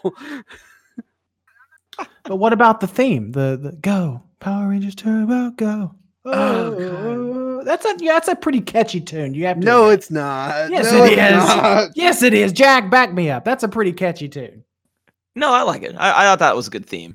I mean, and this was the first theme where they were moving away from the go go Power Rangers sort of motif. Mm-hmm. You you still kind of got it. The uh in- instrumentally in there, but and and general themes and rules like the use of Go and Power Rangers uh were still being you know chanted in the lyrics, but uh no I I, I thought the theme worked fine. This one was done by uh, Jeremy Sweet, who had transitioned to become kind of the main composer of Power Rangers Turbo uh, and moving forward in the series as well. Uh, he replaced Ron Wasserman uh, mm-hmm. from the first three seasons of Power Rangers, and I think Zeo didn't Zeo. Did Wasserman do Zeo? Uh, yeah, Wasserman did Zero. Uh, Zero. Okay. Zeo. Yeah. Zeo. Okay, and so, and, and he was. I loved his material. I loved his individual songs. I loved the. Uh, you know, he re-recorded all those songs a few years back, and. That stuff's great. I didn't really find the soundtrack to Turbo to be that bad. I thought Hope for the World was Osman's worst stuff, but uh, no, I didn't think it was all that bad. Uh, J R, you have anything you want to say about the... I have one thing. Okay. From another room. Hope for the world! Oh good. So yeah, I definitely feel like I am alone on a lonely island out here. Uh I I don't know what it is about this movie. I did not like because I, I I absolutely adore the original Power Rangers movie. I absolutely adore Power Rangers. Mm-hmm. I I guess because I don't have the nostalgia for Turbo, because Turbo is my least favorite Power Rangers season. You're just- the uh It, you're just a, you're just a fake fan then, Travis. Yeah, well, I I said that to J R earlier when we were waiting for everybody else to sign on. We were like, I was like, you know, I went, we we we we went and revisited the first season of Mighty Morphin Power Rangers, and I was like, yeah, that doesn't really hold up as well as I hoped. Then we then we watched the twenty seventeen one, and we both were like, ah, oh, no, I don't really like, I don't like the twenty seventeen one. It has it had a lot of potential, but just definitely failed at what it was trying to do. Uh, and then then and we, and now we're doing Turbo, and I'm like, ah, oh, I don't really like this one. Maybe I just don't like Power Rangers. Maybe, maybe it's a. It's revelation after like seasons and movies. Yeah, I thirty yeah. years. Like maybe I just don't like Power Rangers. I don't know. I don't know what it is. I just uh, this this one this one is the one that gets me. This is my just least favorite. To be f- okay, but if we if it was not for Turbo, if it was not for this movie, if it wasn't for the television show, we would not have gotten the probably the most popular season is In Space. In Space was a direct response to how big Turbo flopped. Um, mm-hmm. So it's sort of a sim- it's sort of a situation where it's like Godzilla. We, the reason we got Godzilla two thousand is because Godzilla ninety-eight. Um, so, uh, but yeah, you know this this movie, huh, this movie is is fun. There is a lot of there is a lot of good moments to it, and it does it does. And I will preface this by saying I do have nostalgia for this film. Nostalgia plays a huge role in my fandom for Power Rangers, and I and I don't apologize for that. It's it's really hard to separate my nostalgia from objective train of thought sometimes, but I can acknowledge that there are terrible things about this movie. Um, some plot holes, uh, some of the the the goofier moments with the wait. I don't there even, was a plot to have holes in. There was a plot. There was a plot. Yeah, there was a plot. Um, it felt and, like it just kind of meandered for about an hour, and then the last thirty minutes there was I plot. Think just, I think you're just being mean for the sake of being mean. Come on. uh, oh, that's right. Uh, single single woman going out for herself, trying to find herself a man. That's the plot. That was the plot. Oh God! Oh sweet Jesus! Oh. Well, the, the storyline is—it's a big rescue movie, right? right. Yeah, you know, it, it, the whole story is a rescue movie, and I do I think there is there. there's there's more going on than just that. Yeah, yeah. There's a single woman going on. Trying to find yeah, her man. Yeah, um, yeah. I, I was being unfair. I was being unfair for mainly for comedic effect, but um, the the exclusion of, I mean, we know why it happened, but it is kind of interesting that they sideline Rocky, and mm-hmm. then the Rangers have to go off without him, and Justin catches up eventually. It is interesting that they bring back two former Rangers, uh, who complicate matters once they're kidnapped by escaping for a little bit, and you know the sub goes down, and uh oh it, it no was... the water. Okay, so here's my question: are these Rangers in in this movie good at their job? They kind of let two of their friends almost die. I mean, if it wasn't like they didn't know what was going to happen when they fell into that lava, they could have died. Oops. Uh, yeah, like I don't think these Rangers are really good at their job. More importantly, why does half the movie take place on a boat when they have cars that drive on land? Exactly. That that was my big issue is is that okay, so they got these new powers and they have these new Zords that were cars and all, but uh, they also had the Red Phoenix Zeo Zord, which could have flown all the way to this island. Mm-hmm.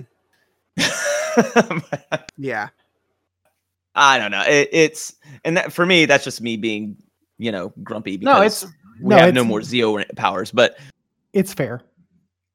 It, it, it yeah, I felt that there was still enough going on though to justify some of the runtime and where it was going. I I didn't feel this way initially. The first time I tried to watch it, it was going on too long. So I understand the complaint that, you know, this, this feels like a long movie. This feels longer than under an hour and a half, uh, or just over an hour and a half, wasn't it? Hour yeah. thirty yeah. minutes. Yeah. yeah. And so, but then, you know, rewatching it, and I have no nostalgia for Turbo. I did not like season, and uh, you know, I didn't like this movie initially. But coming back to it and realizing that really more is going on here than there was in the nineteen ninety-five movie, I respect that. And I also realized that while watching it, they aren't actually Rangers for uh, a very long portion of the movie. Now, I'm just wondering mm-hmm. if that's kind of a, a trope for these movies now, because they really weren't Rangers for very long in the nineteen ninety-five movie. They weren't Rangers mm-hmm. long here. They're not Rangers for very long in the twenty-seven reboot. So maybe if there's a yeah. Power Rangers movie, we just need to get used to the fact that they don't want to blow a ton of the budget, so we're not going to see a ton of Ranger action yeah. out of the gates here. Um, but I will I will uh, say I enjoyed the American-made tokusatsu. There was no Japanese footage in this movie used. And I, I really enjoyed the adherence to the Zord battles and whatnot. The funny thing about the American Zord battles is that they're always low angles because they're doing them mm-hmm. outside instead of on a soundstage. You can always tell because right. they're like cameras practically pointed at the sky. Mm-hmm. Uh, and I think, you know, we've only had so many American shot Zord battles up to this point. We had, you know, the Thunder Megazord and the White Tiger Zord up against Rita Repulsa. That was it, yeah. Yeah. We had a lot of American of the, footage. That was one of the first times they started using their own. Um, that was one of the first times they started mm-hmm. using the American footage. And it's it's funny because uh, the White Tiger Zord is obviously different than the actual Japanese footage because um, it's uh, it, the the the emblem, the orb that sets in the tiger's mouth looks like a decal in the American Whoa. footage. Yeah. Yeah, I well, mean was, the costume is damaged. Yeah, yeah, yeah. So it was nice. I don't know. I, I enjoy it when Saban tried to do their own tokusatsu. It definitely wasn't as polished mm-hmm. at all. But I really, really have to hand it to the Zord transformation sequence. Oh, yeah. I don't think they used that uh, sequence in the show. They used they used the recycled footage from Car Ranger. Yeah. And I really had to hand it to them for that. That was one of the best uh, Megazord transformation sequences I think I'd ever seen. Well, it's I think it, didn't you didn't you post it on Twitter not too long ago, like asking if we have ever seen an actual like mechanical Zord transformation sequence like that? Because before they just sort of fly into each other and assemble, and that's it. But this time it was very mechanical, and it was very like part like actual parts coming together to form this machine, and it was really interesting. I and I agree with you. I have to hand it to to them for doing that. Uh, like I think it, it brought some sense of realism to it. Yeah, that's yeah, always been one of my favorite Megazords. Uh, and, and the way it actually does come together, like you're talking about, it feels like it's very constructed.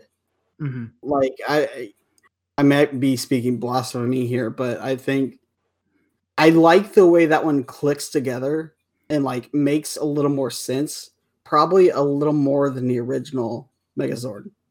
Get out. I think it's my favorite. But I, I just I think the transformation of that thing is very smooth. Oh, it is. Yeah. It, yeah. It, yeah. It, it, it makes is. it makes sense. Um, mm-hmm. It make it makes sense. I think. Um. Yeah. I think ultimately, my biggest problem with the movie comes down to the villains. I really, really think that I I, I Divatox did not click with me as a, a great, like I, I, she's hammy and cheesy, like a lot of the Power Rangers villains are, but for some reason she didn't click with me the way that like Zed or even Ivan Ooze or any, or, or, uh, Rita did. So well, I don't, she doesn't feel like a legitimate threat. I think that's, yeah, that's the reason why. Yeah. She doesn't feel like a threat. She doesn't feel like she's actually accomplishing anything. Um, She spends most of the time kind of just yelling and not doing anything. And and and her two sidekicks, like at least with Rita, like, yeah, Rita spends a lot of time yelling and not really doing a whole lot. But with Rita's sidekicks, you got Goldar, you got, you know, these other ones that are memorable. And Divatox's sidekicks in this are not memorable. Like these, the two, the two... the suits that they use for these characters, which are Elgar and I forget the other one. What was the other one's Rygog. name, Michael? Rygog. Rygog. Yeah. They're from O-Ranger. And O-Ranger is, uh, of the Sentai series that I have seen, I haven't seen every Sentai series, but of the ones I have seen, O-Ranger is my favorite. And these these guys are from that series, and I love them in that. This one, uh, this movie, they just don't really work. Mm. I think the Elgar character works better in this movie and in Space than the actual Turbo series, uh, because he's there obviously for comic relief, and right. this mo- and this movie is it, it's trying to be serious, um, although it, his comic relief falls a little bit more flat in this one than it did in in Space. In Space, he was actually a better character, I thought. But no, I get what you're saying. It's it, they're not my favorite henchmen. of the Power Rangers series. Uh, I even liked the, I know we're going back to the Zeo comparison, but I actually liked uh, uh, uh, Prince Sprocket more than I liked uh, even oh, yeah. um, mm-hmm. some of these uh, some of these henchmen, or, or uh, what is it? Is it Clank, the, the robot with the Scottish accent? Is it Clank that has the Scottish accent? Yes. Maybe? Yes. Uh, I think it's Clank. Okay. Yeah. Clank, or even, um, even Rito from season three, when he was introduced, was a much better comic relief than say Elgar was. Uh, the, the suits are beautifully designed. Don't get me wrong. They, they're right, obviously, yeah. yeah, the suits are well done. It's just, they're not my favorite, uh, of the henchmen, and that the Rygog suit just looks uncomfortable to carry around. Yeah, it does. It it does look cool though. Like they are, like you said, they're really greatly like well designed suits. But yeah, they just don't serve much of a purpose. Uh, what do you guys think, Jack, J R? Like I said, it's kind of hard for me to think on this subject after watching uh, Car Ranger, because you know, in, in Car Ranger, those are pretty. Those are two big bads. Those are like consistent, and they're a lot more threatening, quote unquote, in that show. And like I said, I've never watched Turbo, so um but yeah, they they just seem a little too comic reliefy for me. Yeah. Yeah. Uh, Jack? I mean, I just I, I they serve their purpose is kind of where I sit at. I didn't dislike them, but I didn't really love them either. I mean, they're, no, it's they're no Zedd or Rita. But I, I don't know. I, I felt like they served their purpose. I was more interested in the other things going on. Yeah. And I'll I'll hand it to the you know the final boss of the movie. Uh, I thought that was an excellent sort of replacement after having to deal with Divatox for the majority of the film. Right. Yeah. yeah I yeah, wish Maligore, that, definitely. Yeah, I wish that they would have given Maligore a little bit more screen time. I get it; he's the big boss. He's the you know he's the last thing you have to deal with. But I wish that we would have seen more of it. Well, uh, well, we get more of him in the in uh in in space. Technically, uh, not, though, but that, not... that's that's yeah. Dark Spectre. So that's Dark Spectre. But it's still that's, the same suit. It is the same suit. Yeah, it's the same suit. But uh, it's. Uh, For this, for this, for the purposes of this movie, I just wish we'd have gotten more of that character, of that villain, other than than Divatox. I would have been okay with Divatox and her and her crew just sort of fading off into the background and letting the whole the rest of the film just be about Maligore and the Rangers. Yeah, I uh, speak though. Speaking of Rita and Zedd, like Jack mentioned them, uh, the. I really like that cameo.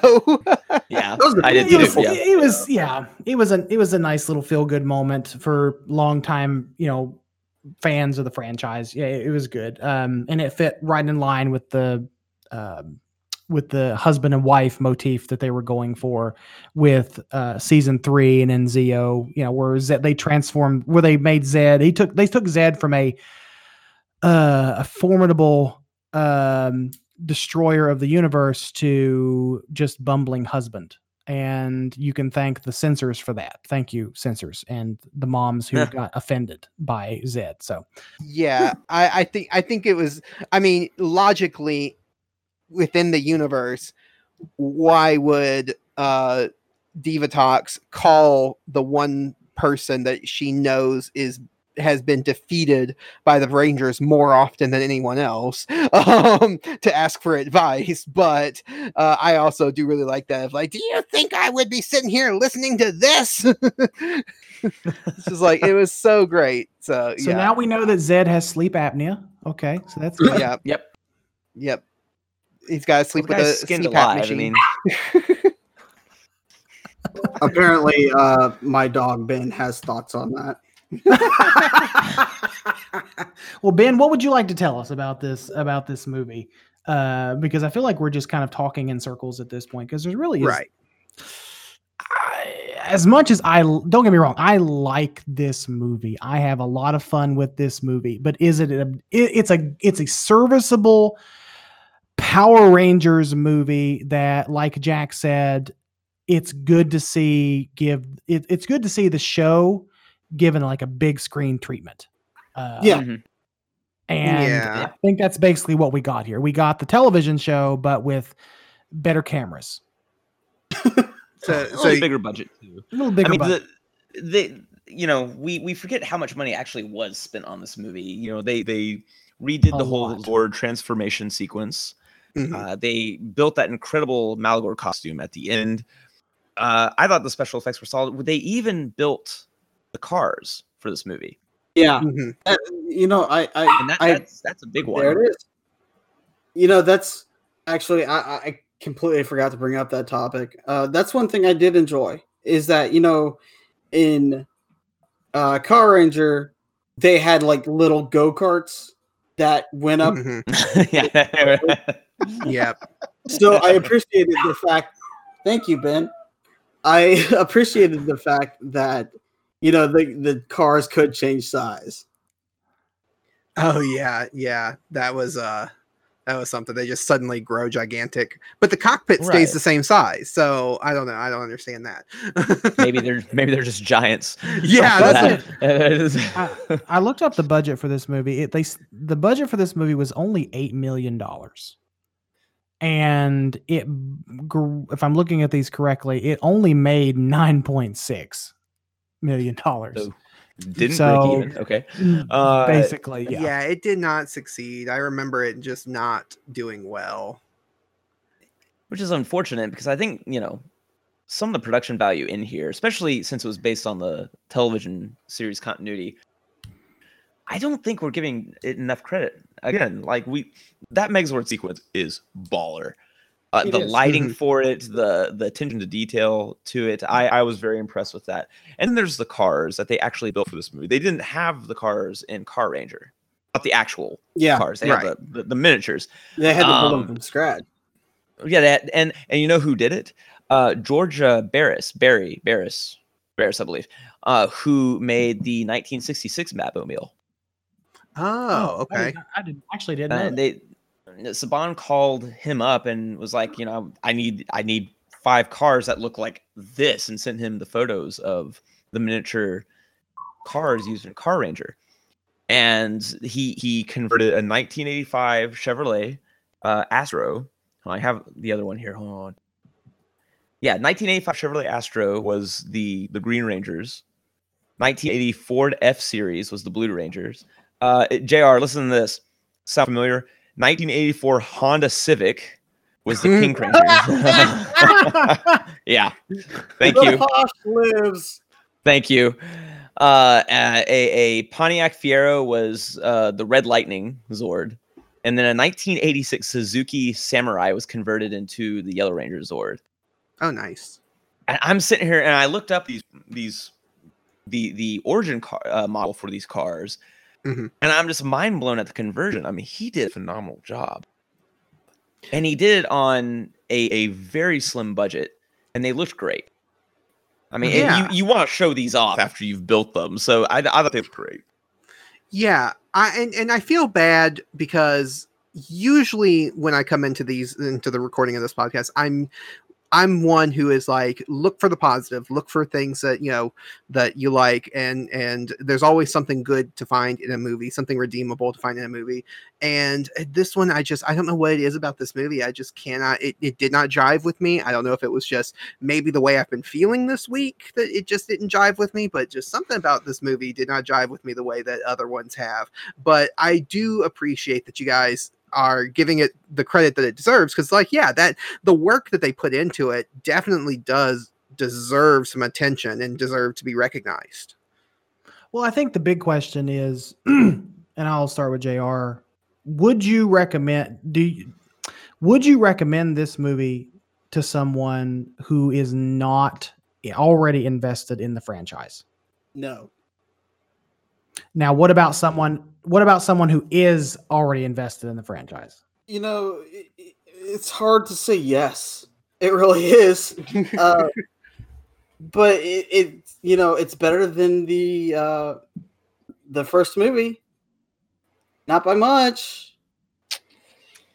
But I think the soundtrack saves the first one more for me. I keep going back you know, to that soundtrack. That soundtrack was okay. awesome in that first movie. The only thing I can, like, soundtrack-wise, I can remember from the first movie is, uh-oh, we're, we're in, in trouble. trouble. Yeah. yeah. And, and this one I get, you know, because I'm a giant Uber nerd, I listen to the Power Ranger scores as I'm driving down the road. Yeah. And I'm I'm just sitting there going, shift into turbo. And I'm like, and, and like I'm out running cops and I'm like, yeah. And then I get a speeding ticket and they're like, you got to serve community service. And I'm like, but Power Rangers. Yeah. see, see, you you say that, but I have been since we since we reviewed the first Power Ranger movie like two weeks ago.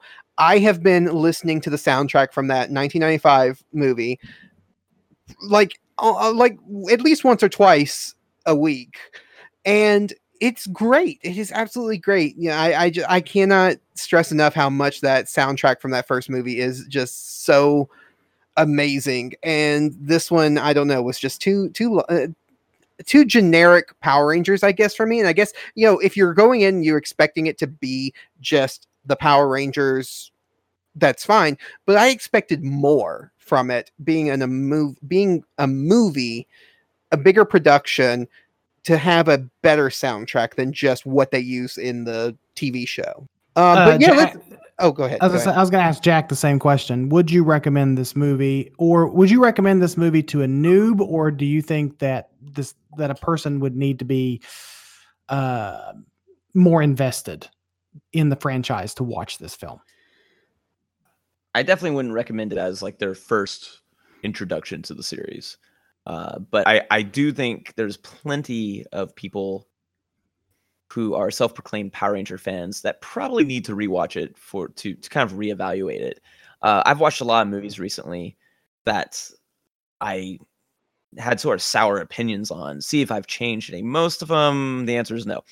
This was one that I kind of reversed course. And I don't know, I really appreciate the the the nuance to the movie, uh, the the American Zord battle, the cars that were built specifically for this film, the the uh, cockpits that were built for the Zords. They don't use these again for the T V series. Mm-hmm. Um, I I love the fact that they brought Jason and Kimberly back and gave them their their own arc. Massive Jason fan. Uh, they they kind of gave him something to do, and Jason rightfully took over Rocky's place at the end of the movie. It was fantastic. Mm-hmm. Uh, It, there, there's there's just more going on in this movie than the nineteen ninety-five movie, and enough to sort of like dig into and sort of think about, I think. Whereas the nineteen ninety-five movie, it just sort of felt like all the Rangers were simply one character. And that there was, there was nothing... I'm not saying they all have like deep involved story arcs in this movie, but at least they feel like individuals. Whereas like mm. the first movie... The teamwork mo- motif was taken so far where you could almost say Tommy, Kimberly, Rocky, Adam, Billy, Aisha were just one character operating from a singular mind. It, it it didn't it didn't work as far as an ensemble piece. It worked as, you know, they're all so on the same page. They don't even feel like individual characters anymore. And I, I appreciated how this movie separated them enough and focused on each individual just enough, just enough to let us know, hey, these are the individual characters you've grown up with and fallen in love with. Mm. So, yeah. Let's um let's move on to our final thoughts and our Godzuki score. So for anybody who is not familiar with this podcast, we like to rate our movies out of five Godzukis instead of five stars or anything like that, because we like to have fun and just embrace the silly side of kaiju and giant monster and tokusatsu. And so we like to use Godzilla's bumbling nephew from the Hanna-Barbera series as our yardstick for how we rate these movies. So I will say out of five Godzukis, um, how many Godzukis would you give this film, J R, starting with you? And what are your final thoughts? Just like, just sum up everything. Uh, you know, uh, if I had to give it a number... You have to sing Godzuki's theme song, too, when you... Oh, Do I? Do yeah, I, yes. You have to sing the Godzuki. I think um, hmm, two and a half Godzuki. Yeah, I think that's uh, probably pretty generous, honestly. Yeah, you don't have uh, you don't have any final thoughts to sum up everything. Oh, well, uh, yeah, my final thoughts. You know, it's not samurai. Uh, no, it's not that. G, you know, G said it best when he said uh, earlier when he said, you know, the whole car thing doesn't really work for me. Uh, but I I enjoyed R P M because R P M kind of. Yes, I know. Turbo is. Thank you, Ben. Uh, R P M kind of poked fun at itself. Mm-hmm. So, I final thought is I love that Megazord, and they did an awesome job with it. Okay, okay. but two, but two point five is is the, point five, the, yes. the score. All right. Uh, Jack, what uh, what is your Godzuki score and your oh. final thoughts? I've been dreading this because like, I don't particularly enjoy I, rating I, things, but I, I, right, I yeah, okay. I, kn- I know this was going to be hard for you, but but it was, remember because yeah. re- I knew that when you when we had you on uh, when we scheduled you that like I know you don't like to rate things out with I a number, know, I know, but remember this that it is out of Godzuki's. So this is true. No one's taking it that seriously. So give it whatever the heck you want and don't um, think too hard about it. No, I'm actually going to agree with J R. I think two point five Godzukis. um, that was beautiful. Is, thank you. Thank you. I'm working on my tenor. Uh, is about right. And I think I say that because while I appreciate the visual look of the film, the way it's shot, the costumes, the sets, the animatronics, the, you know, the, the Zord battle at the end. And I also appreciate how this tried to, you know, tug the characters away from each other a little bit more than the nineteen ninety-five film. It's still a very niche movie. You, you really do kind of have to know what's going on in the franchise before you watch it. And of course, then it leads into the huh, car wreck that uh, follows. Oops. And, and just as a preference thing, I, I don't like the car theme either. It mm-hmm. doesn't really connect. It doesn't land. Uh, it, it, it almost, the, the series certainly does not, but the movie almost transcends the car theme.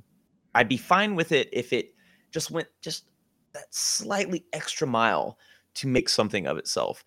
You know, it transcends the car theme because they spend most of the time with the cars on the boat. So, there, well, very transcending the car theme.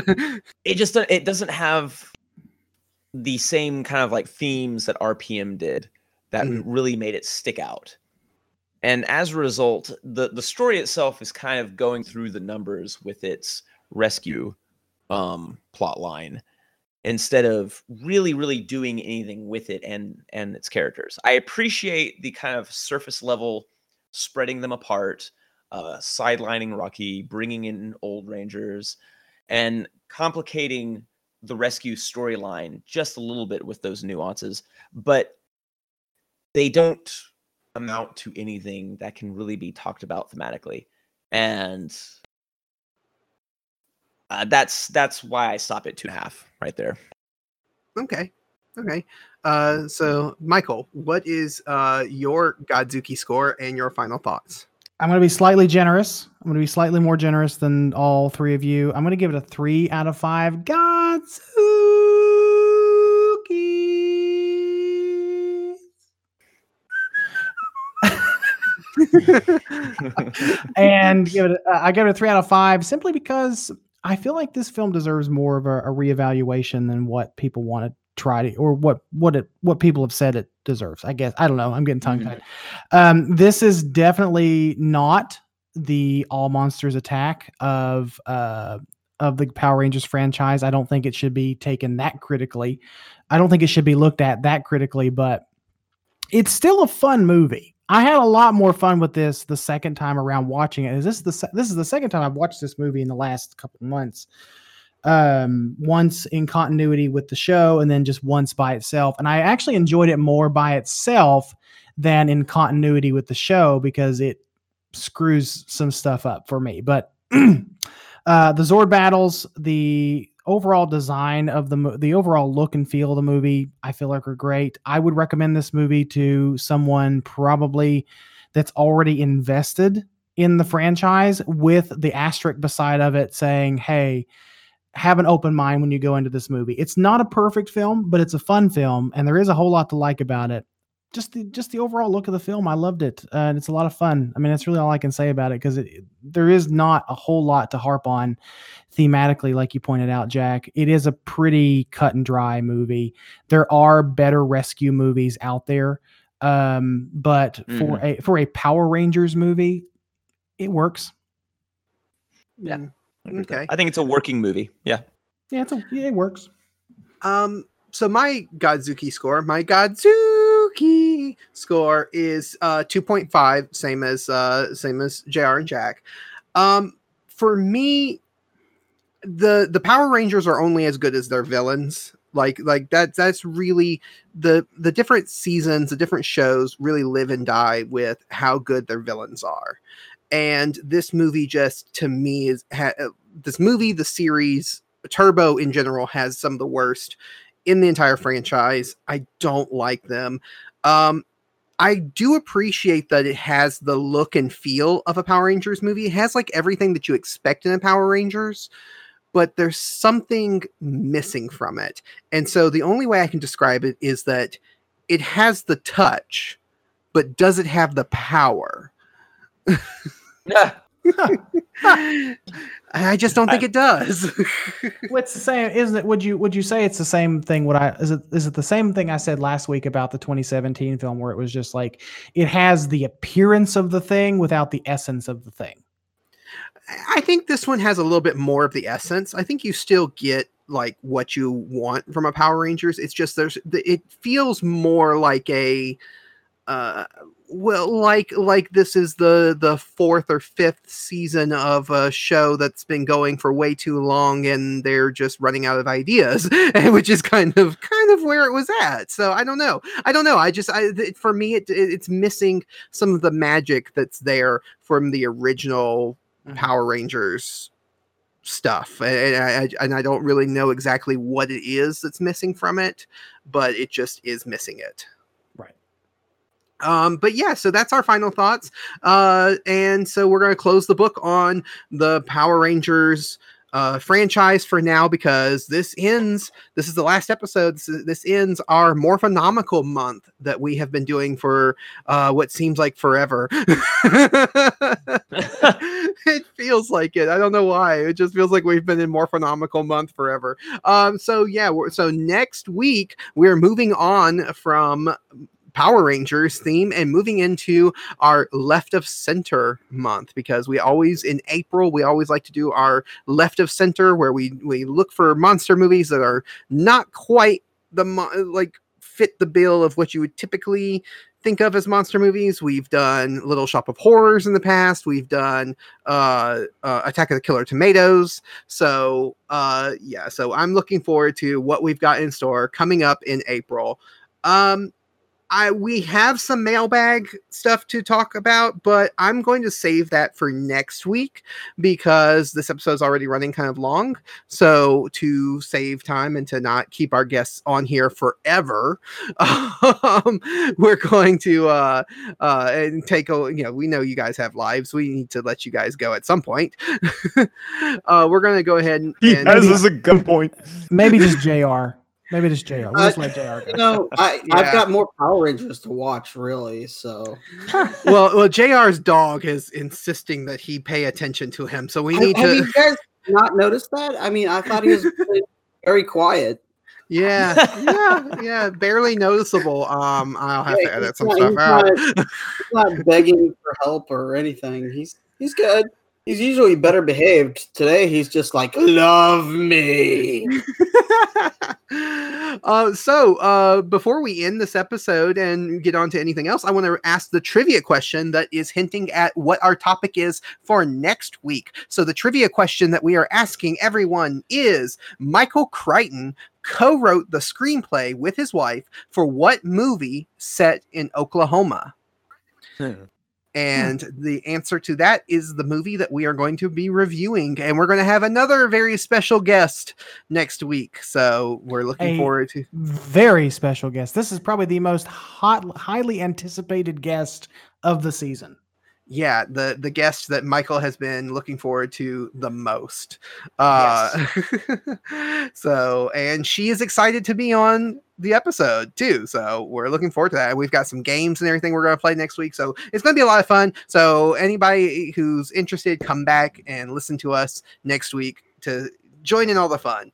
Um, So yeah, we we want to thank you guys, J R and Jack, for joining us. Do you guys have plugs that you want to plug here at the end of this episode? Yeah, yeah, we can do that real quick. Uh, so I'm G. You can find me on Twitter at G Man on Steroid. You can check out my Substack called Deferential Wrath of a Rusting Markalite Cannon. It's at markalite dot substack dot com, where I just have only the right opinions about kaiju stuff. All right, agreed. And if you like my ramblings, I am on Twitter, where I talk mainly about Power Rangers, Spider-Man, whatever floats my boat. You can find me there at Little Man's. Blah. You can find me there at Little Man underscore says. I am just terrible right now. Sorry, Use guys. your words. Use your words. By a vowel. It's been a long, it's been a long day. uh, you can find me there at Little Man says underscore one. And uh, I've also got a Twitter or Instagram, gosh, uh, where I do cosplays. That's the Little Man Cosplay.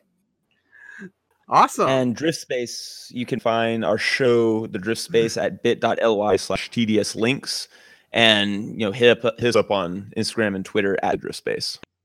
Yeah, and we will make sure to put the links to all of that in the show notes. So if anyone just wants to click on a link, you can just go down to the show notes and click that link uh, for all of, to check out the Drift Space. They are a lot of fun. I, like I said, I've been catching up on all the episodes at work, and it's been a lot of fun uh, to listen to. I, I've been really enjoying it. So uh, yeah, uh, thank you guys so much for being on this episode. Yeah, absolutely. We had a blast. A lot of fun. And, yeah, uh, thank was... you for making me revisit Turbo and be pleasantly surprised. Good. I'm glad. I'm glad. Maybe you know, yeah, that's one thing that that I pride ourselves on with our ge- having our guests is getting them to revisit or watch movies that they never thought they would have gone to again. and to be and to just full disclosure to you, Jack, uh, Nathan and I had a, a bet on whether or not you would absolutely hate this movie or actually enjoy it. So uh, I had faith in you, and I said, you know what, I, Jack, Jack Jack can surprise you. So I I took. Uh, I said that you were actually going to probably enjoy it. Nathan said you were going to hate it. Uh, Nathan would have been right had I not decided to rewatch it. And I almost didn't decide to rewatch it. I, I was going to go into it cold, but no, it, I really enjoyed it. I'm just glad you guys had a better experience than my friend A J, who came on for our um, Attack of the Killer Tomatoes episode. Uh, he he did not have a fun time. And I felt so bad because I'm like, oh, I hate that you came on my show and was so nice to come on my show, and I forced you to watch this movie that you did not enjoy.